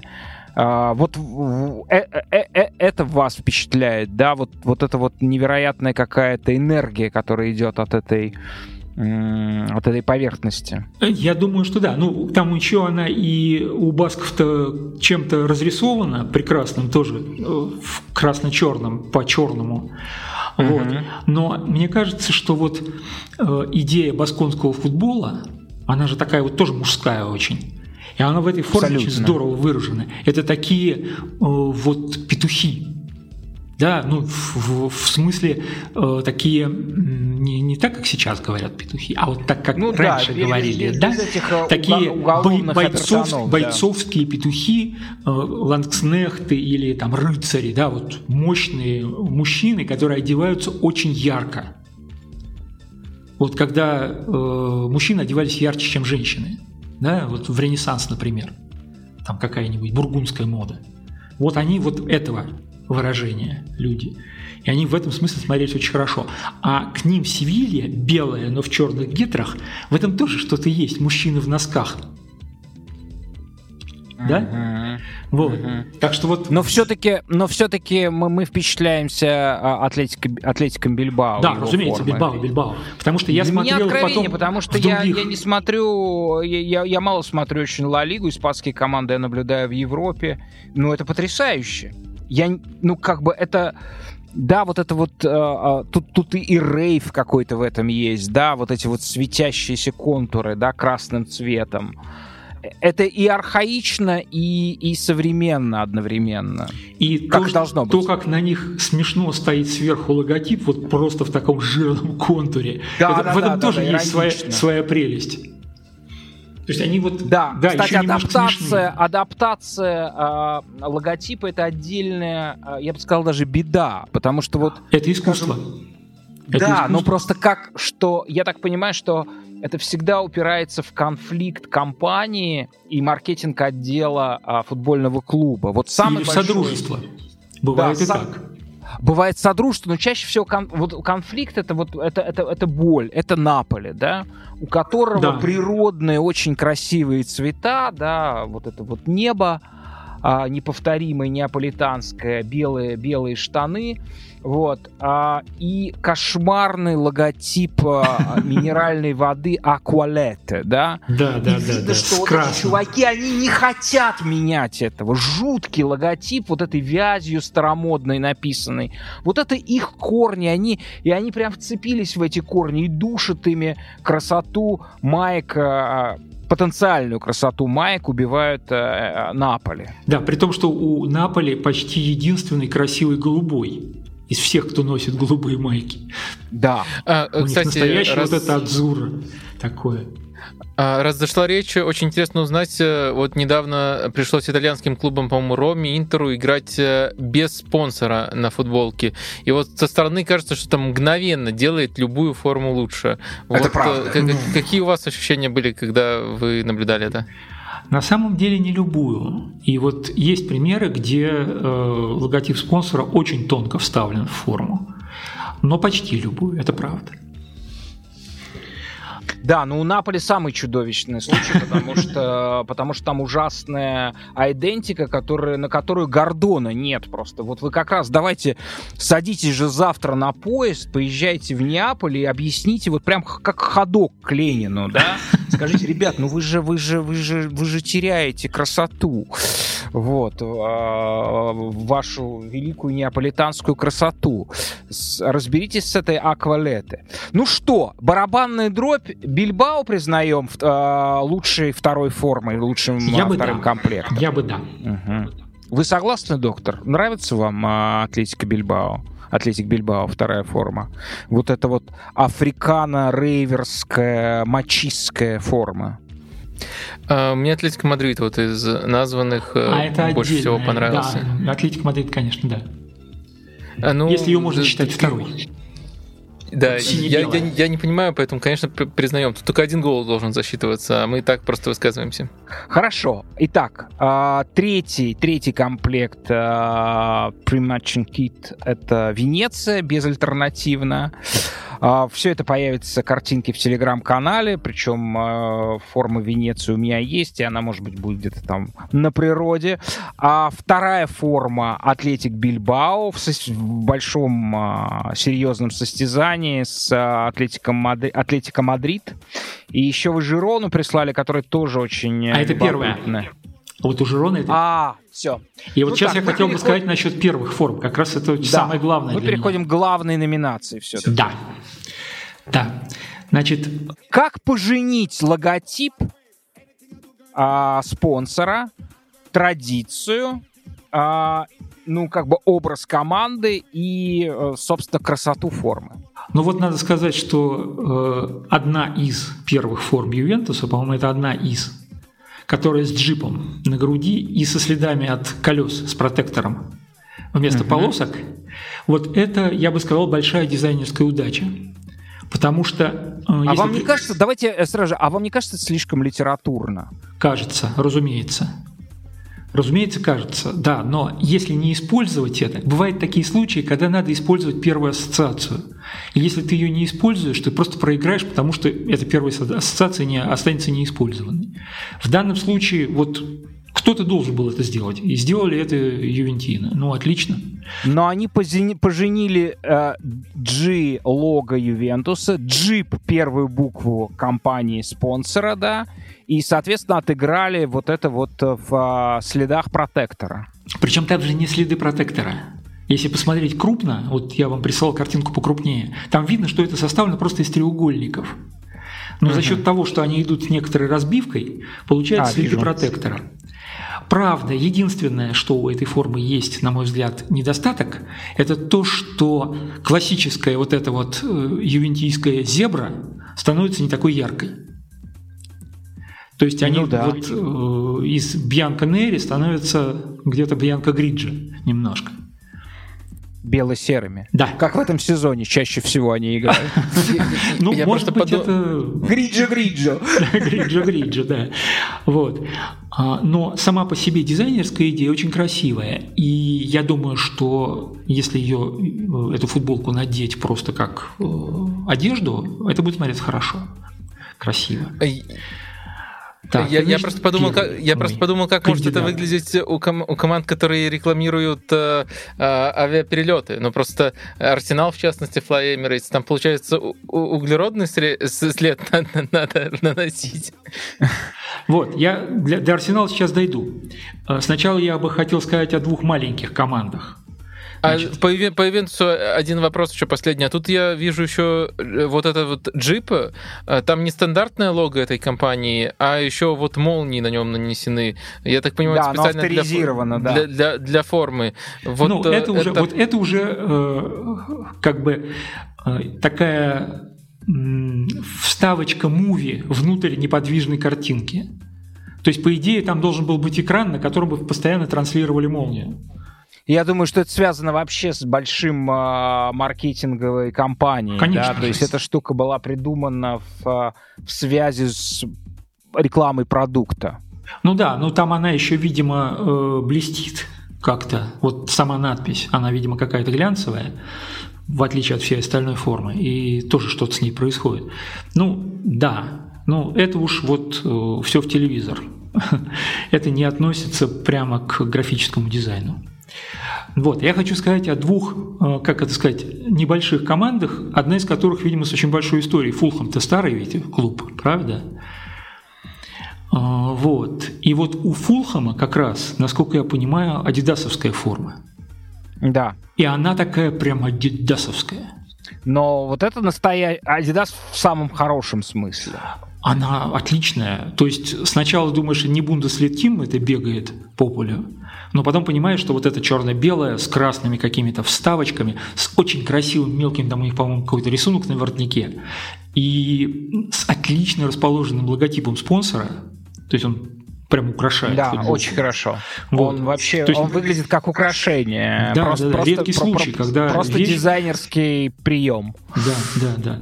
Ну то есть и то, что у них вот эти вот черные полосы по бокам, в общем, она вот очень хорошо, тоже такая мужественная форма получилась. И очень-очень футбольная. Вообще, честно говоря, я очень не люблю футбольные формы из одного цвета.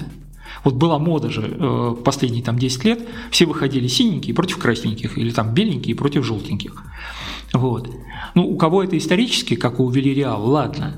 Но у всех остальных, у кого были разные э, цвета э, футболок и шорт, обидно терять это дело. Вот э, вплоть до того, что там Арсенал выходил, по-моему, и Манчестер выходил в одинаково красном.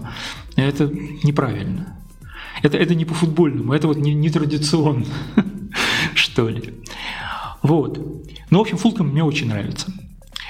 Еще больше, пожалуй, мне нравится Жерона. Вот маленький клуб, опять-таки, он тоже из системы Сити, насколько я понимаю, да? Нет, у меня нет такой ассоциации. А вот, по-моему, таки да. Да, да, они, они из э, системы, там даже брат Гвардиола, Пере Гвардиола частично владеет, а частично Сити Групп. Вот. Просто для этой небольшой команды поработал большой дизайнер. У них форма исключительно простая. Они просто взяли свою полосатую а-ля Саутгемптон да, форму и положили шашечками. То есть горизонтальная полоса, вертикальная. Такие формы уже были. Ну, в частности, у Барселоны в предыдущем сезоне тоже а были внизу, похожи. соответственно, внизу э, майки поменяли полосу да, да, полосы. Да, да. Угу. Во-первых, сама по себе майка вышла очень игровая. Она на поле заметная, она яркая. Офигенно, кстати, лого вписан. Офигенно. Идеально. Вот это идеально вписанный логотип. Они попали в толщину букв логотипа и в толщину полосок. Это прям настоящий хороший дизайнерский ход. Вот очень красиво. Э, и хорошо, что у них спина чисто красная, на ней отлично виден номер, никаких глупостей. Вот. Ну и вообще... Еще вот... прекрасно, что оторочка, рукава и шеи, ну, вырезы шейного, да, черным а, ну, окантовано. Тоже конечно. Хороший, хороший акцент. Вот прям все хорошо сделано. Я Работа считаю, что... Пумы. То есть в данном случае дизайн гораздо больше, чем имя команды. Прям очень хороший. Вот. А, ну, еще э, две формы, которые, про которые я хотел сказать уже под конец. Это, что называется, где наш Кантона и где наш Анри. То есть э, формы э, Манчестер Юнайтед и Арсенала. Вот. Обе. Так, а что здесь? Обе, Я не вижу ничего обе особенного. пола, обе с воротничками. Прямо вот ждешь, что команда сейчас вся встанет, так воротничок поднимет. Ага. Юнайтед, да? Вот. Или как-нибудь небрежно его распахнет, потому что Анри, по-моему, в такой тоже играл. А, очень традиционные, очень простые, прямо, ну вот, никакущие формы, но очень хорошие.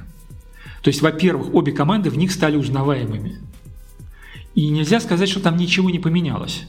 Там что-то сделано, но сделано настолько вот э, тактично и, я бы сказал, органично, что смотришь, да, ну, вот они такие должны быть. Вышли на поле и играют отлично. То есть они очень футбольные, очень традиционные, но при этом, ну, вот, сработанные, хорошо сработанные. Я не думаю, что многим они понравятся. Я тоже смотрел на них совершенно спокойно, но вот сегодня решил рассмотреть поближе и увидел, что они сделаны таки тонко. Я подумал, ха, все-таки в Adidas кто-то сидит нормальный дизайнер. Мгм. Тонко в том смысле, что сложная задача, э, потому что любой любой резкий, резкий переход будет негативно по определению э, встречен, потому что очень, ну, очень плотная, мощная и тоже по определению консервативная публика болеет за И эти очень команды. могучие легенды. Да-да-да. Вот я бы сказал так, что, ну, конечно, и у Ливерпуля тоже очень мощная легенда, да, не меньшая. Но у них там все вроде осталось как было примерно. Ну, я, мне почему- почему-то они не очень понравились. Но и у этих двух клубов именно вот клубные легенды, они очень сильные. И- А вот объясните мне этот вопрос, наверное, и, и вам, Юрий, и, и вам, Вадим, А, поскольку, так сказать, эти, эти маечки, э, по всей видимости, какое-то шевеление у вас вызывают. Вот смотрите, как был прекрасен бордовый цвет, когда они ушли в бордовое. Как это было чудесно. У вас вот, Вадим, не было ощущения, когда вы видели бордовый, да? В начале 2000-х лучшая, по-моему, была форма. У них еще буковка О, это какой-то был мобильный оператор или еще что-то там такое. Это все удачно, э, лаконизм этого э, лога играл. Вот. Насколько это было прекрасно. А вот вам не казалось тогда, что это измена цветам, то, что фактически тебе вместо красного, а, красного настоящего трушного красного подсовывают бордо? Ну, оператор до сих пор есть О2. А, И у меня не было такого ощущения, потому что это очень четко объяснялось. Это я запросто вспомню. Финал Лиги Чемпионов играли в этот сезон. Это сезон 2005-2006.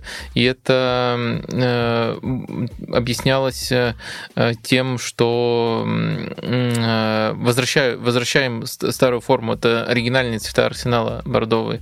И Ну, так что вообще-то, это вот этот темно-красный, бордо или там э, пьяная вишня или что-то в этом духе, это же очень английский, английский цвет.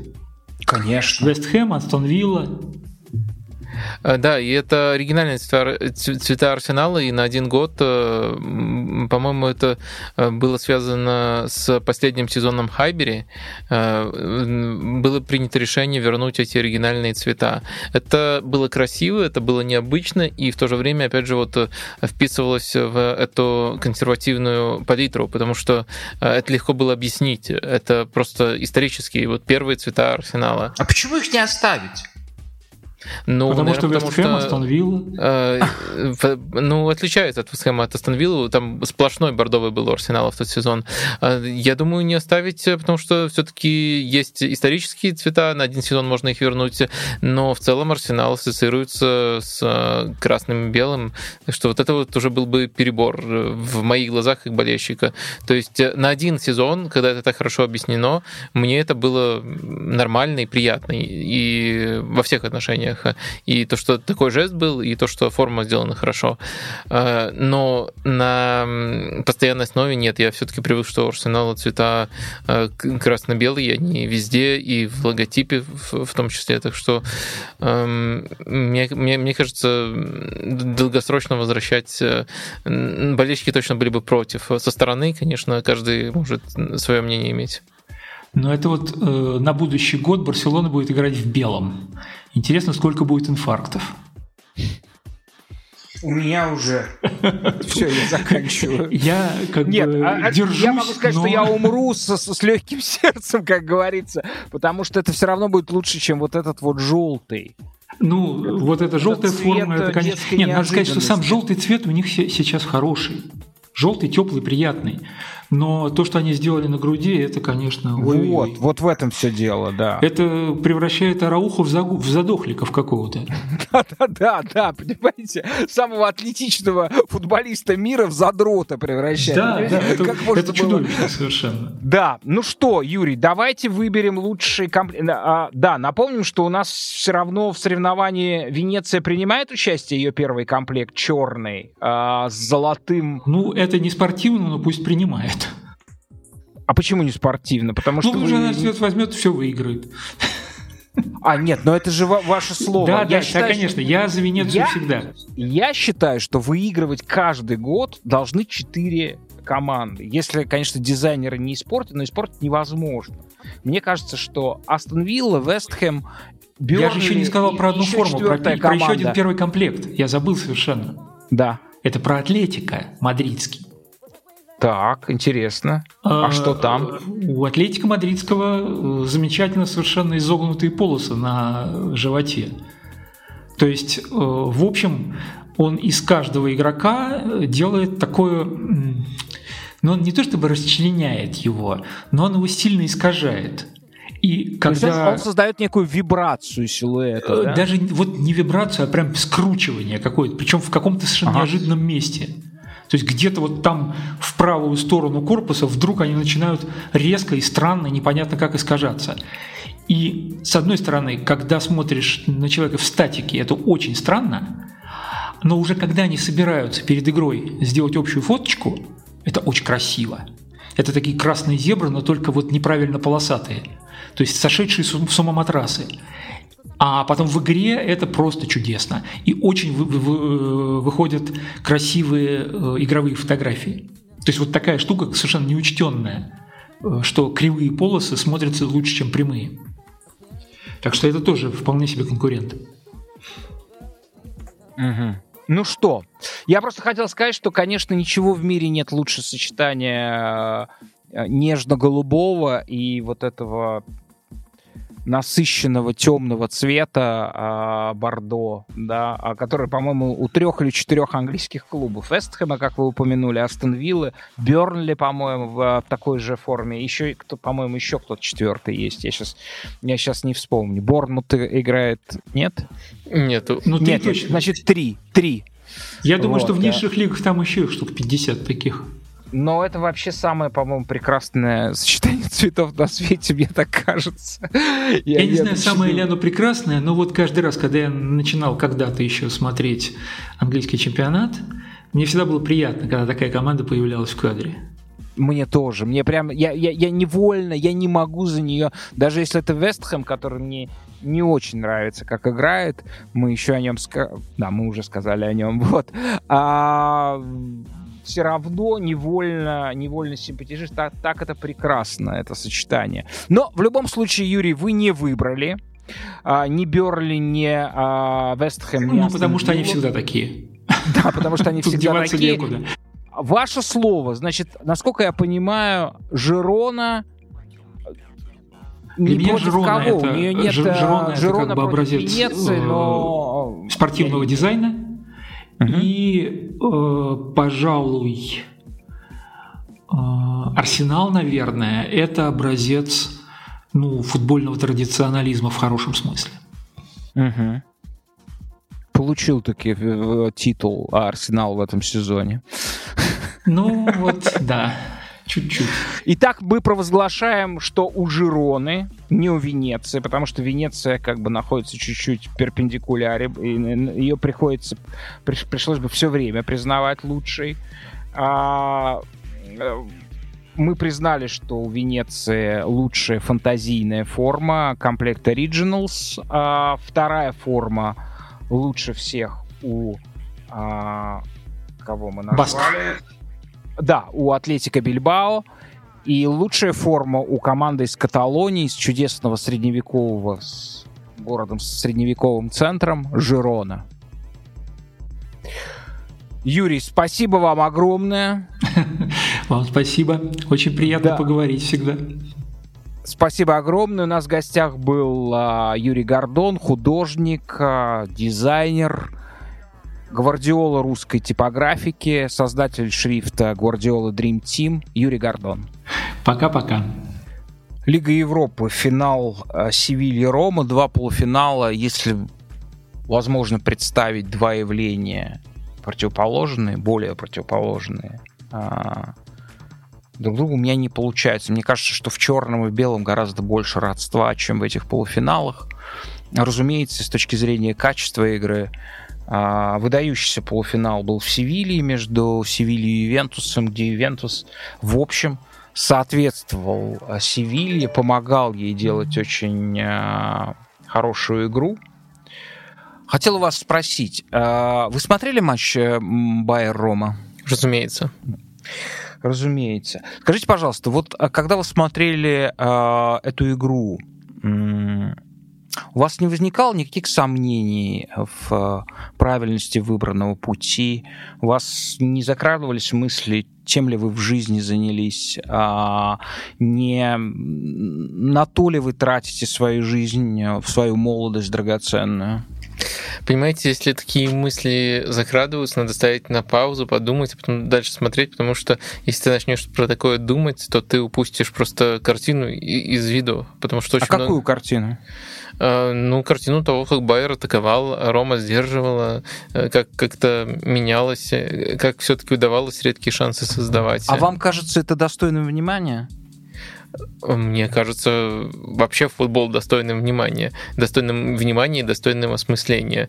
Э, разные бывают ну, рисунки. Под словом футбол, как и человек, может скрываться все что угодно.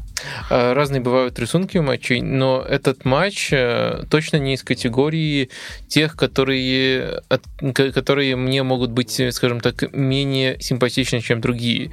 Матчи, которые мне менее симпатичны, чем другие, это скорее матчи, где нет э, идей у команд, нет идей у команд, и все просто упирается в хаос, в то, куда сам рисунок матча направит эти команды, как индивидуальные качества игроков проявятся а, в той или иной ситуации. Этому матчу такую претензию нельзя предъявить. Ему можно предъявить претензию, вот мне не нравится идея вот этого конкретного тренера, но нельзя предъявить э, претензию, что не было идеи у Хаби, идеи у Жозе. Так что мне, мне, я, мне матч понравился. То есть надо делать скидку на то, что мне в целом футбол смотреть нравится. Такие новости у нас всплывают в подкасте. А, но у меня нет претензий к этому матчу как к интеллектуальному зрелищу. Угу. Знаете, прежде чем вы расскажете, какие, мне будет очень интересно послушать, а какие идеи есть у Жозе Мауриньо, я всячески рекомендовал. Я абсолютно уверен, что вы никогда не наблюдали за тем, а, как работают а, группы, которые укладывают асфальт на дорогах, дорожные рабочие. Никогда не наблюдали. Я думаю, что вряд ли мог выдаться момент, когда вы вдруг этой картиной э, очаровались. Так вот, я хочу вам сказать, что что бы вы мне не сказали сейчас про Рому и про идеи Жозе Маурини, то зрелище людей, укладывающих асфальт, оно гораздо вдохновеннее. Там гораздо больше мысли, там гораздо больше вариативности. А, и, конечно, То есть вы хотите сказать, что на выкладывание асфальта пилят больше денег, чем зарабатывает Жузе в Роме? Вот в я, этом вы я же сказал последний, вы пропустили, да, что я сказал и праведности. Mm. Потому что, конечно же, а, а, даже те, кто, ну, как приписывают, да, как, там какие-то директоры трестов, да, предприятий, что они там присваивают какие-то деньги, то, конечно, эти деньги совершенно несопоставимы с теми деньгами, которые зарабатывает, присваивает себе Жозе Мауриньо. Поэтому, если вдруг у вас наступит кризис идентичности, выйдите вечером, обычно это ночью происходит, посмотрите, как работают, и вы найдете там много, много поучительного, поэтического. Уж с точки зрения э, исполнителей непосредственных это, это гораздо более занимательно. А теперь э, я с большим вниманием послушаю, какие... Что касается Байера, мне более-менее все э, понятно относительно идеи. Это замечательная, интересная команда, которая немного... Э, не сильно смогла себя проявить. Вот расскажите мне про Жозе Мауринью и его идеи. Ну, э, тут, конечно, вы, вы можете опять же сказать, что вам эти идеи не нравятся, но говорить, что их нету, мне кажется, неправильно. У Жозе Маурини в этом матче э, была очень четкая идея припарковать автобус в рамках конкретной схемы. Э, пятерка защитников, э, очень э, перекрытый центр поля, два нападающих плюс три полузащитника этим занимаются. Ну, Когда... потом он заменил одного нападающего, потому что да. скверно работал, да? Э, я, я думаю, это не столько потому, что скверно работал, вместо него вышел Вейналдум, сколько потому что надо было э, структуру эту поменять, грубо Хоть говоря. цепляться за мяч. С 5, э, с 5-3-2 на 5-4-1 перейти, потому что у Байера был очень атакующий э, центр поля, ну, в смысле, вот Демирбай и Паласиос в опорной зоне, и в первом тайме они слишком много пространства получали. А вот в начале второго тайма это, это, эту проблему удалось решить Маурини, но, конечно, все его решения были заточены сугубо на то, чтобы не пропустить, на оборону, на то, чтобы минимизировать э, э, опасность тех ударов, которые неизбежно Байер наносил бы. Я не говорю, что это хороший перформанс, просто есть э, стиль и есть идея, есть ее исполнение. Мне кажется, хорошим исполнением этой идеи было бы вот то же самое с точки зрения ограничения Байера. Мне кажется, по-настоящему явных моментов Байеру создать не удалось. Э, и к этому прибавить э, выходы в атаку. То есть я не говорю, что надо было забирать мяч, я говорю то, что надо было э, нанести больше, чем тот самый один дальний удар на первой минуте от Пелигрини. Вот тут можно сказать, что даже по меркам Мауриньо это было слабо, потому что Мауриньо в нормальной интерпретации это то же самое с точки зрения там радикальности без мяча, но в то же время это еще и свои атаки на пространстве. Атак на пространстве не было.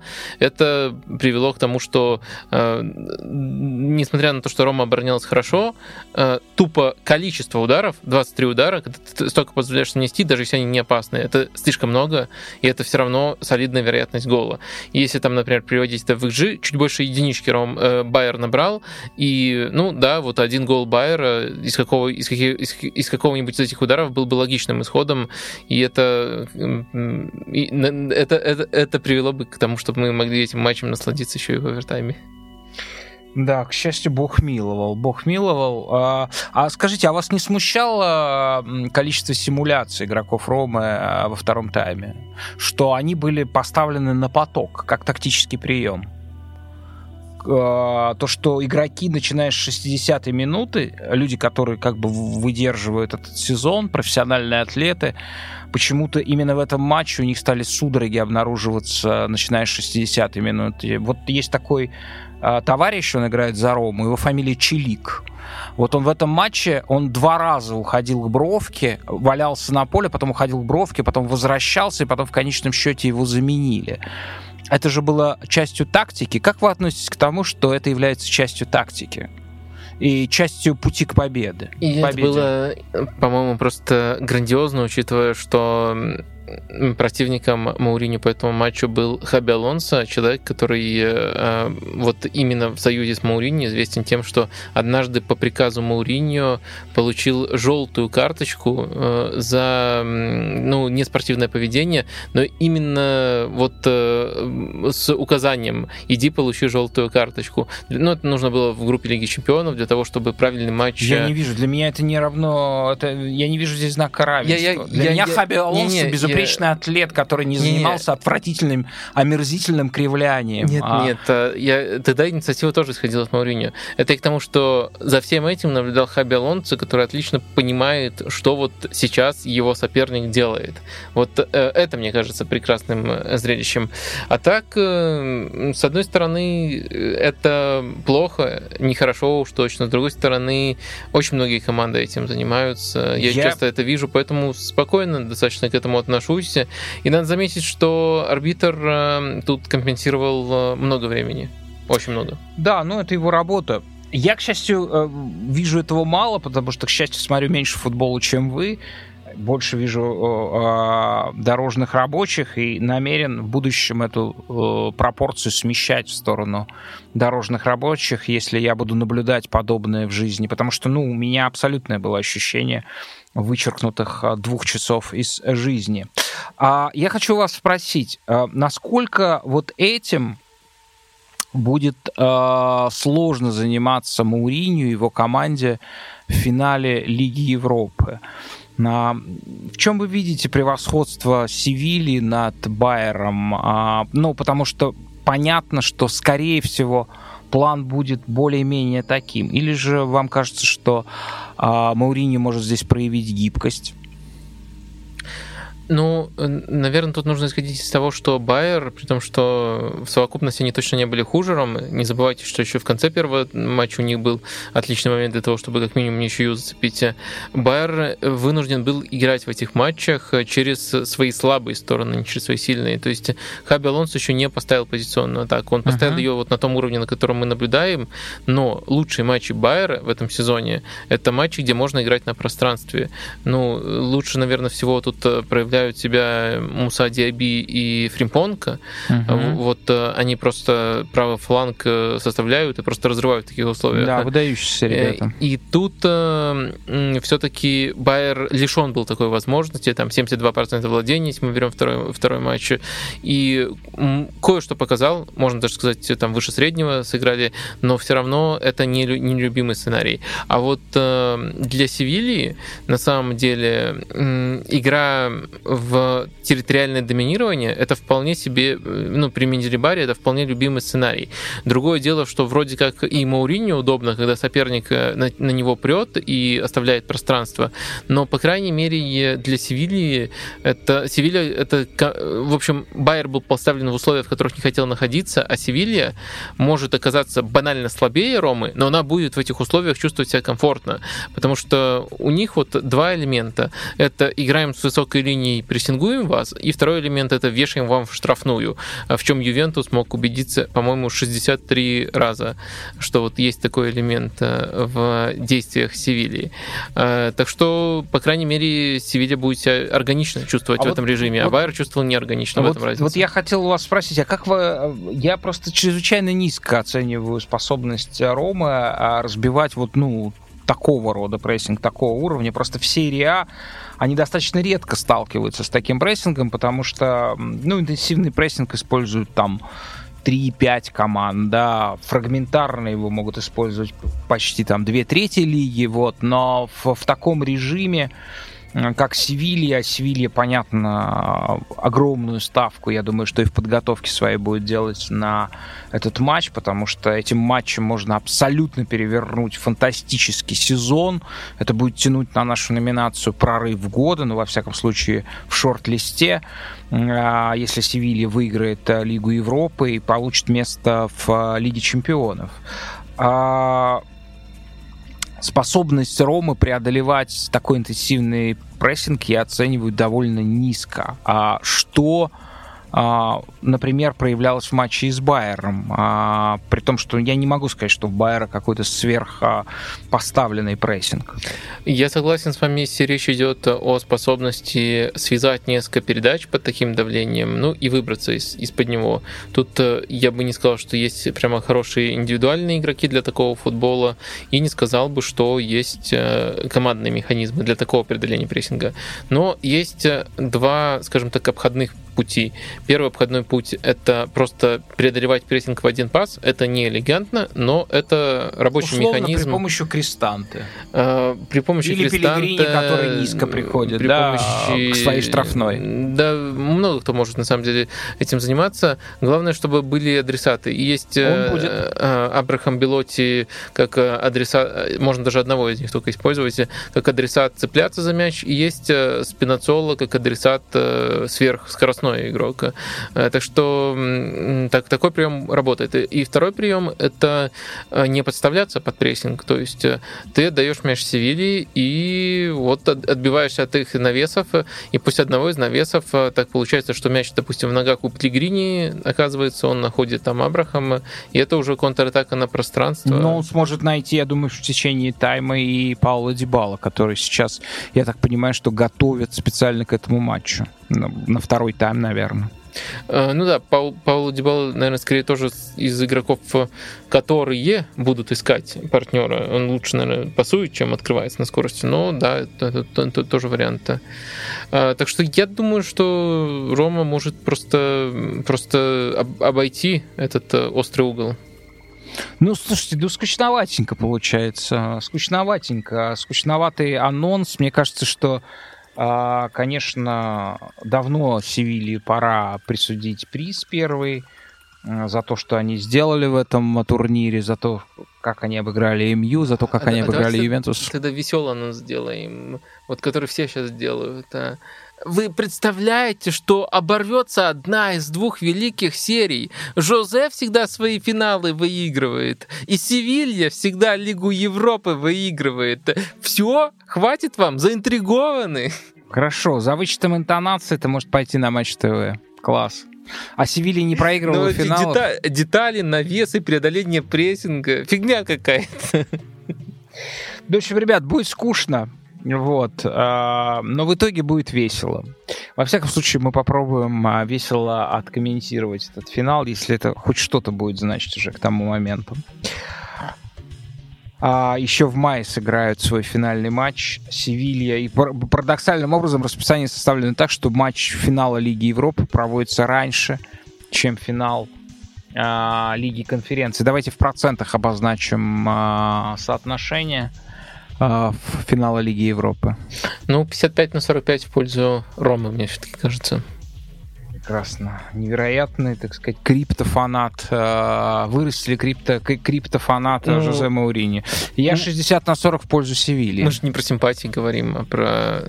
Просто Рома, у них вот каждый, каждый следующий соперник, он вписывался в палитру «мы готовы играть первым номером, но мы не превосходим Рому по уровню». То есть не было такого, что команда э, ставит явный автобус против Ромы, будучи там слабее Ромы. И не было такого, что команда по-настоящему сильнее Ромы. Ну вот, например, сильнее Ромы мог бы быть... По-настоящему сильнее Ромы Ювентус, но Ювентус не выдержал а, и был слабее а, в целом по игре Севильи. Хотя ну, играл здорово. В общем, я, я говорю о том, что не было такой команды, как Арсенал, Манчестер Юнайтед, Барселона, то есть, Брайтон. которая играет первым... Ну, Брайтон просто не было в этом турнире. А, а, то есть играет первым номером и превосходит Рому. А, и не было такой команды, которая прям радикальный автобус а, паркует и четко, э, четко дает э, э, мяч. То есть вот если бы такой челлендж Шоми попался, тогда бы, мне кажется, можно было бы строить интересные гипотезы, как они с этим справятся, вот что будет. А каждый соперник, если видят тут не исключение, вписывается в команду, которая не превосходит в уровне Рому, но готова играть и удобно я, стилистически. Я хочу, я хочу товарищеский матч Брайтон-Рома, чтобы он закончился со счетом 7-1. А, скажем, летом предсезонный. А, финал Лиги конференций а, Фиорентина Вестхэм. На самом деле очень хорошая вывеска и будет что посмотреть.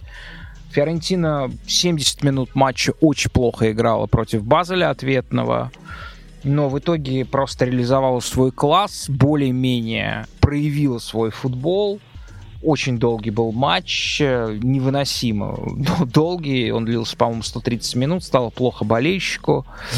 А, как вам этот, э, этот сивильский акцент Фиорентины, который в последнее время проявился, огромное количество кроссов?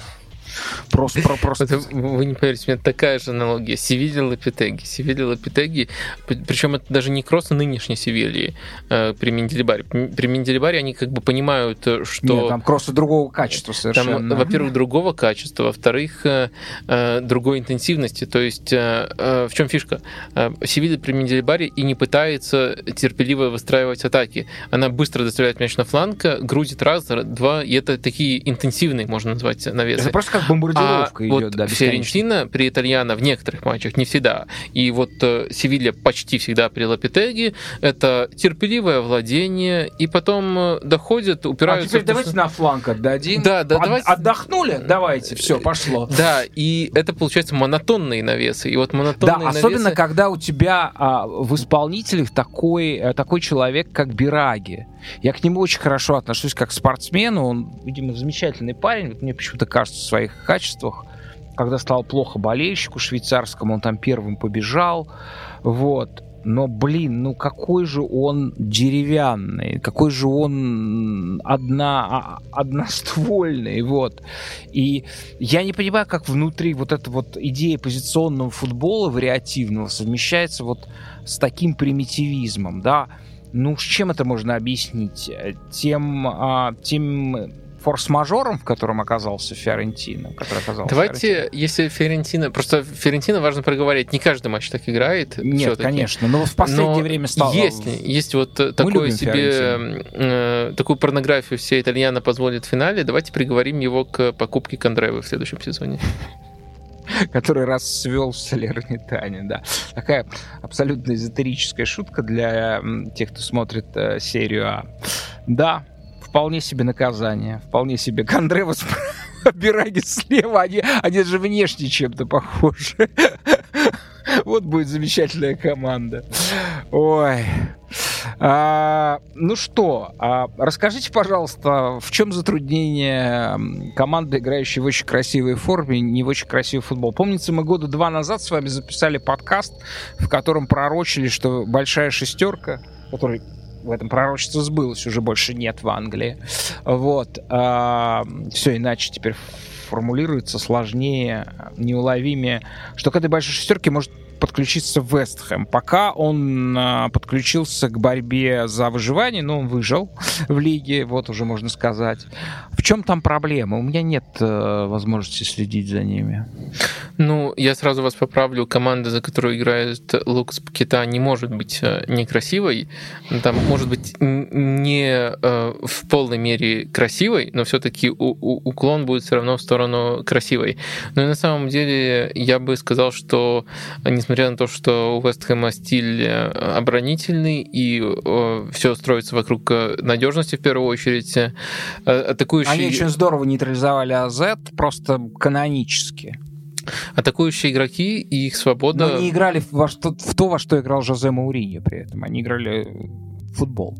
Э, Атакующие игроки, их свобода все-таки у Вестхэма слишком хорошая, чтобы на них клеить ярлык некрасивой команды. Это и Фернальц, и Пакета, и Боуэн, и Бен Рахма, и Надел Антини выходит, когда Антонио играет нападающего.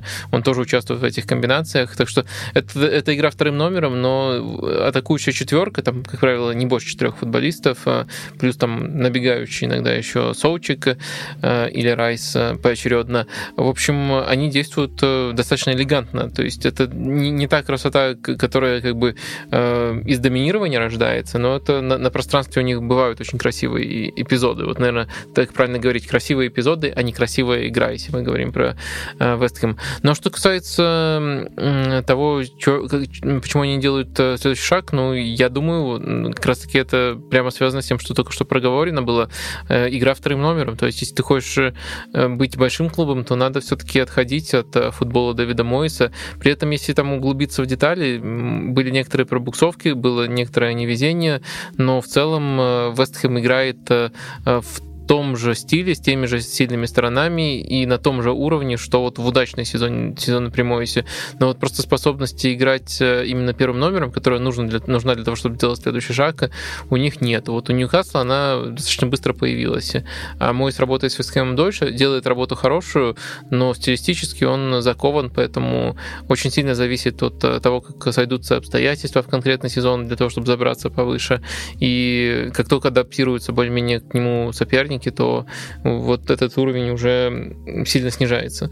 Э, так что тут я и тогда, по-моему, был скептически настроен. То есть сам клуб, да, он э, может э, стать большим, если несколько правильных решений будет сделано. Но прямой, я сомневаюсь, при том, что к нему симпатия отношусь, и работу он в эти годы проделывает хорошую. Мне так понравилось э, то упражнение, которое, игра, которую мы предложили Калешину, что мне хочется еще раз сыграть, уже без Калешина, тоже предложить итальяна радикальный план, радикальный план, но в отличие от Калешина, которого план действительно очень рискованный, кажущийся даже ну, чем-то неразумным, а сыграть так же, как против Базеля, в навесы против Вестхэма. Представляете, как это будет смотреться, где там а, этот самый а, Айгер и Зума в центре ловит это все. Акбонна вы имеете в виду? А думаете, Акбонна будет играть основного? А, Агерт? Да, да, да, да, да. да. Э, ну, я не я знаю. Я просто подум, сейчас... подумал, что Агера, а, Агера, Данил Агер откуда-то взялся. Нет, нет, нет, нет, я имею в виду марокканца. Да, да, да. А я не знаю, как точно. Агер его фамилия. Если, если все... Э, Агер, по-моему. Э, если все здоровы, я думаю, он и Зума будут играть. Да, да. Ну вот как играли против Азета. Вот. Это будет прекрасный план для итальяна. Чтобы там, так сказать, Гонсалес сыканы головой ловили. Тут мимо Кабрали будет над ним пролетать. Вот. Сыграть навесами. Сыграть навесами против Вестхэма это... Вот. А в общем, короче, я... Нет, мы почитаем э, Винченцо Итальяно. Замечательный тренер, э, видны абсолютно различимы плоды его работы. Хуже, гораздо хуже с результатами. А, хотя они вот, да, проанонсируем в конце программы. А в конце нашего подкаста один из матчей, в котором Фиорентина будет принимать участие, два матча больших.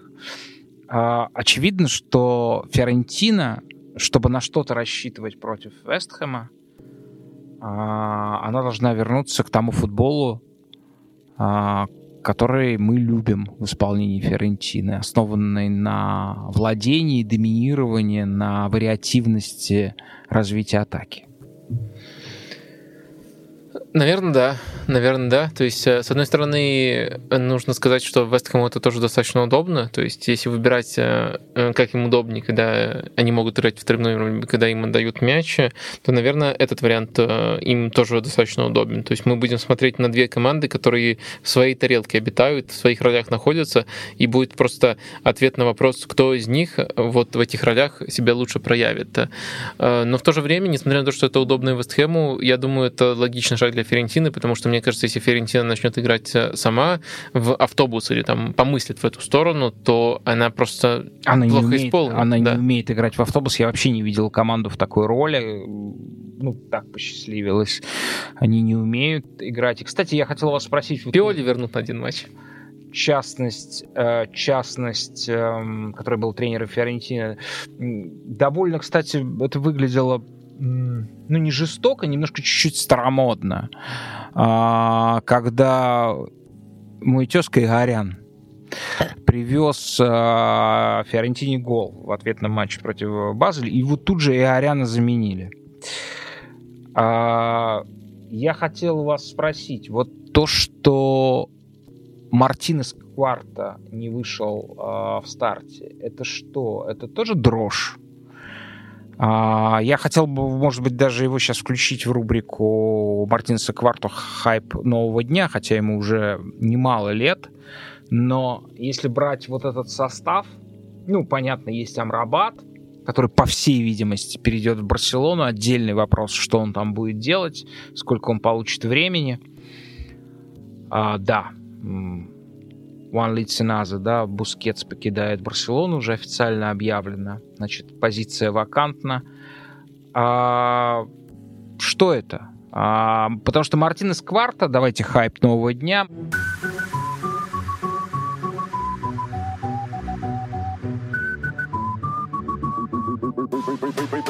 Поймем немножечко. Мартинес Кварта, центральный защитник Фиорентины. Э, игрок, так скажем, с очень большой амплитудой, невысокого роста для центрального защитника, я не помню, сколько у него, 182, кажется, сантиметра. А, ну, феноменально играющий на головой, ну, в общем, где-то уже обитающий, в стратосфере, где Лиссандро Мартинес, очень хорошо начинающий атаку, хорошо играющий ногами и часто проваливающийся пози позиционно в силу своих рисков. А, и вот то, что а, мне кажется, что он будет а, в сборной Аргентины, уж не знаю, основным, не основным, но точно будет вызываться. Очень талантливый парень, и его не ставят на полуфинал, важный полуфинал итальяна? Чего он боится? Ну, он прям совсем не молод, 27 лет ему уже. Достаточно давно, в принципе, эти сильные качества у него проявляются. И достаточно давно он играет уже в Ферентине. Э, у меня нет для вас ответа. Ваша гипотеза, в принципе, мне кажется, имеет право на существование, что это дополнительная перестраховка более примитивного с точки зрения игры с мячом, но... Но он сейчас ставит на... вообще э, просто олдскульного защитника, который выглядит просто очень смешно, как задрот выглядит такой а, раньери человек, вот. А, худенький такой паренек, э, вот, э, довольно подло умеющий играть но, видимо, надежнее. Вот. В общем, у меня нет ответа тактического, какого-то глубинного тактического замысла я тут не вижу.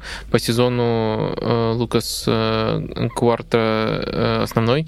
Э, так что, может, было что-то у него со здоровьем, но ответа у меня нету. Вот Мне это кажется, может быть своего рода тоже ответ. Да, которая не оправдала себя, потому что, ну, ну ошибся человек.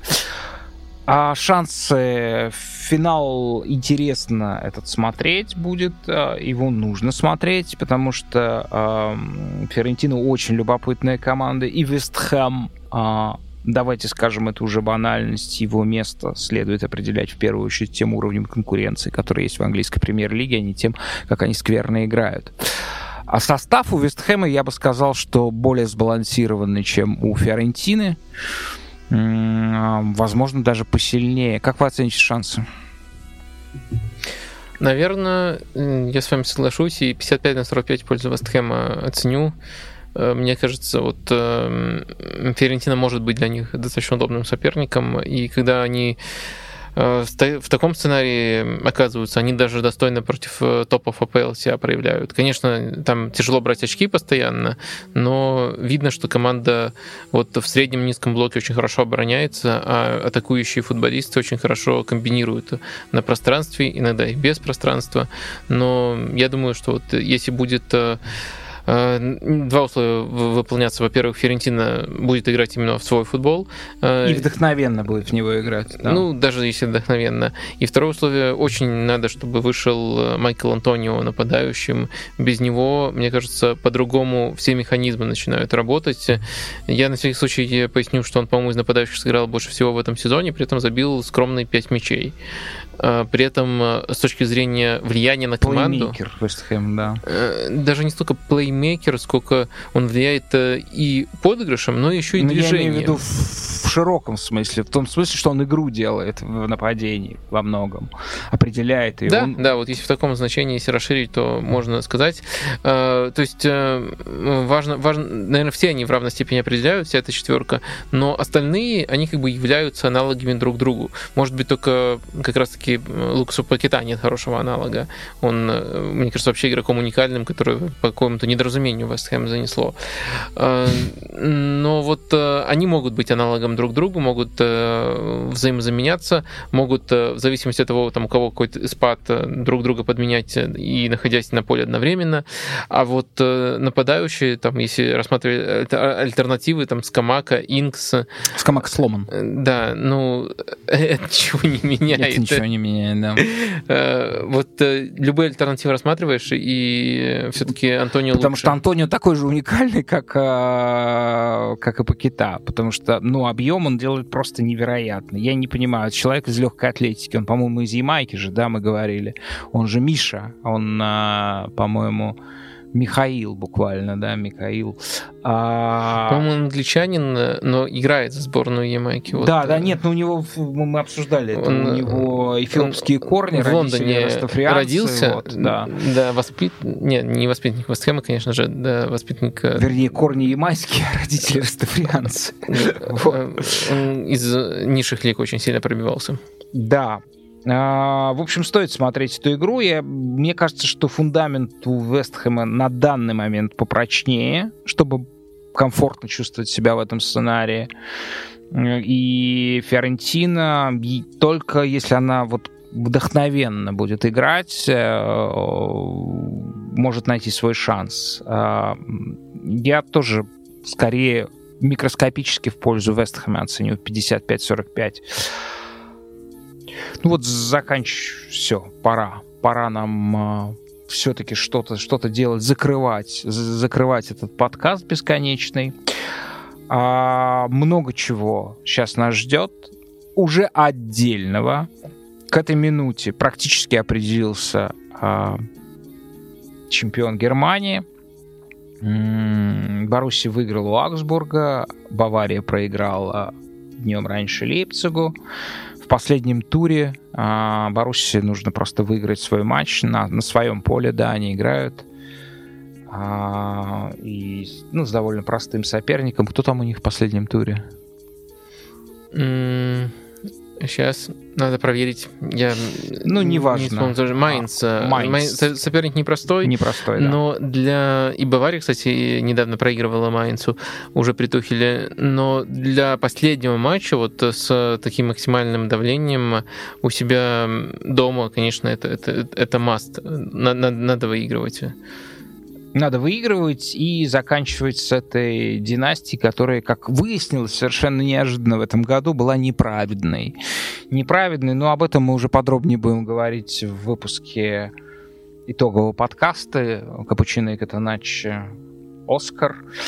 А буквально в среду уже финал Кубка Италии. Очень интересно. Интер против а, Фиорентины. Не будет Интер валять дурака в этом матче. Конечно же, а, возможно, выйдет э, в каком-то составе втором, не том, который будет уже тренировать персональный прессинг. А финал Кубка Англии, анонсированный э, Дмитрием Дерунцом так блистательно, выдающийся финал и финалы трех а, европейских турниров. Вестхэм Фиорентина, Севилья Рома и Манчестер Сити Интер. С вами были Даурд Бар, доктор Лукомский. Если интересно, если мы уже в такую территорию ушли, то еще Бенфика может упустить э, титул в Португалии. Там, да. Э, там, там, судя по всему, будет одно очко перед последним туром. Бенфика и Порту до сих пор сражаются, при том, что у Бенфики был дичайший отрыв. Но вот сегодня еще не закончился матч Спортинг Бенфика. Ну, короче, сами уже следите. Да, но это все. все, все в любом случае это второстепенно на фоне того, что действительно уже случилось. Сезон закончен, потому что Александр Кокорин в составе Ариса стал а, кумир, один из кумиров нашего подкаста, а, стал чемпионом Кипра доктор Лукомский. Всем пока. Пациент Порошин. Поддержите нас, пожалуйста, на платформах Patreon и sponsor.ru.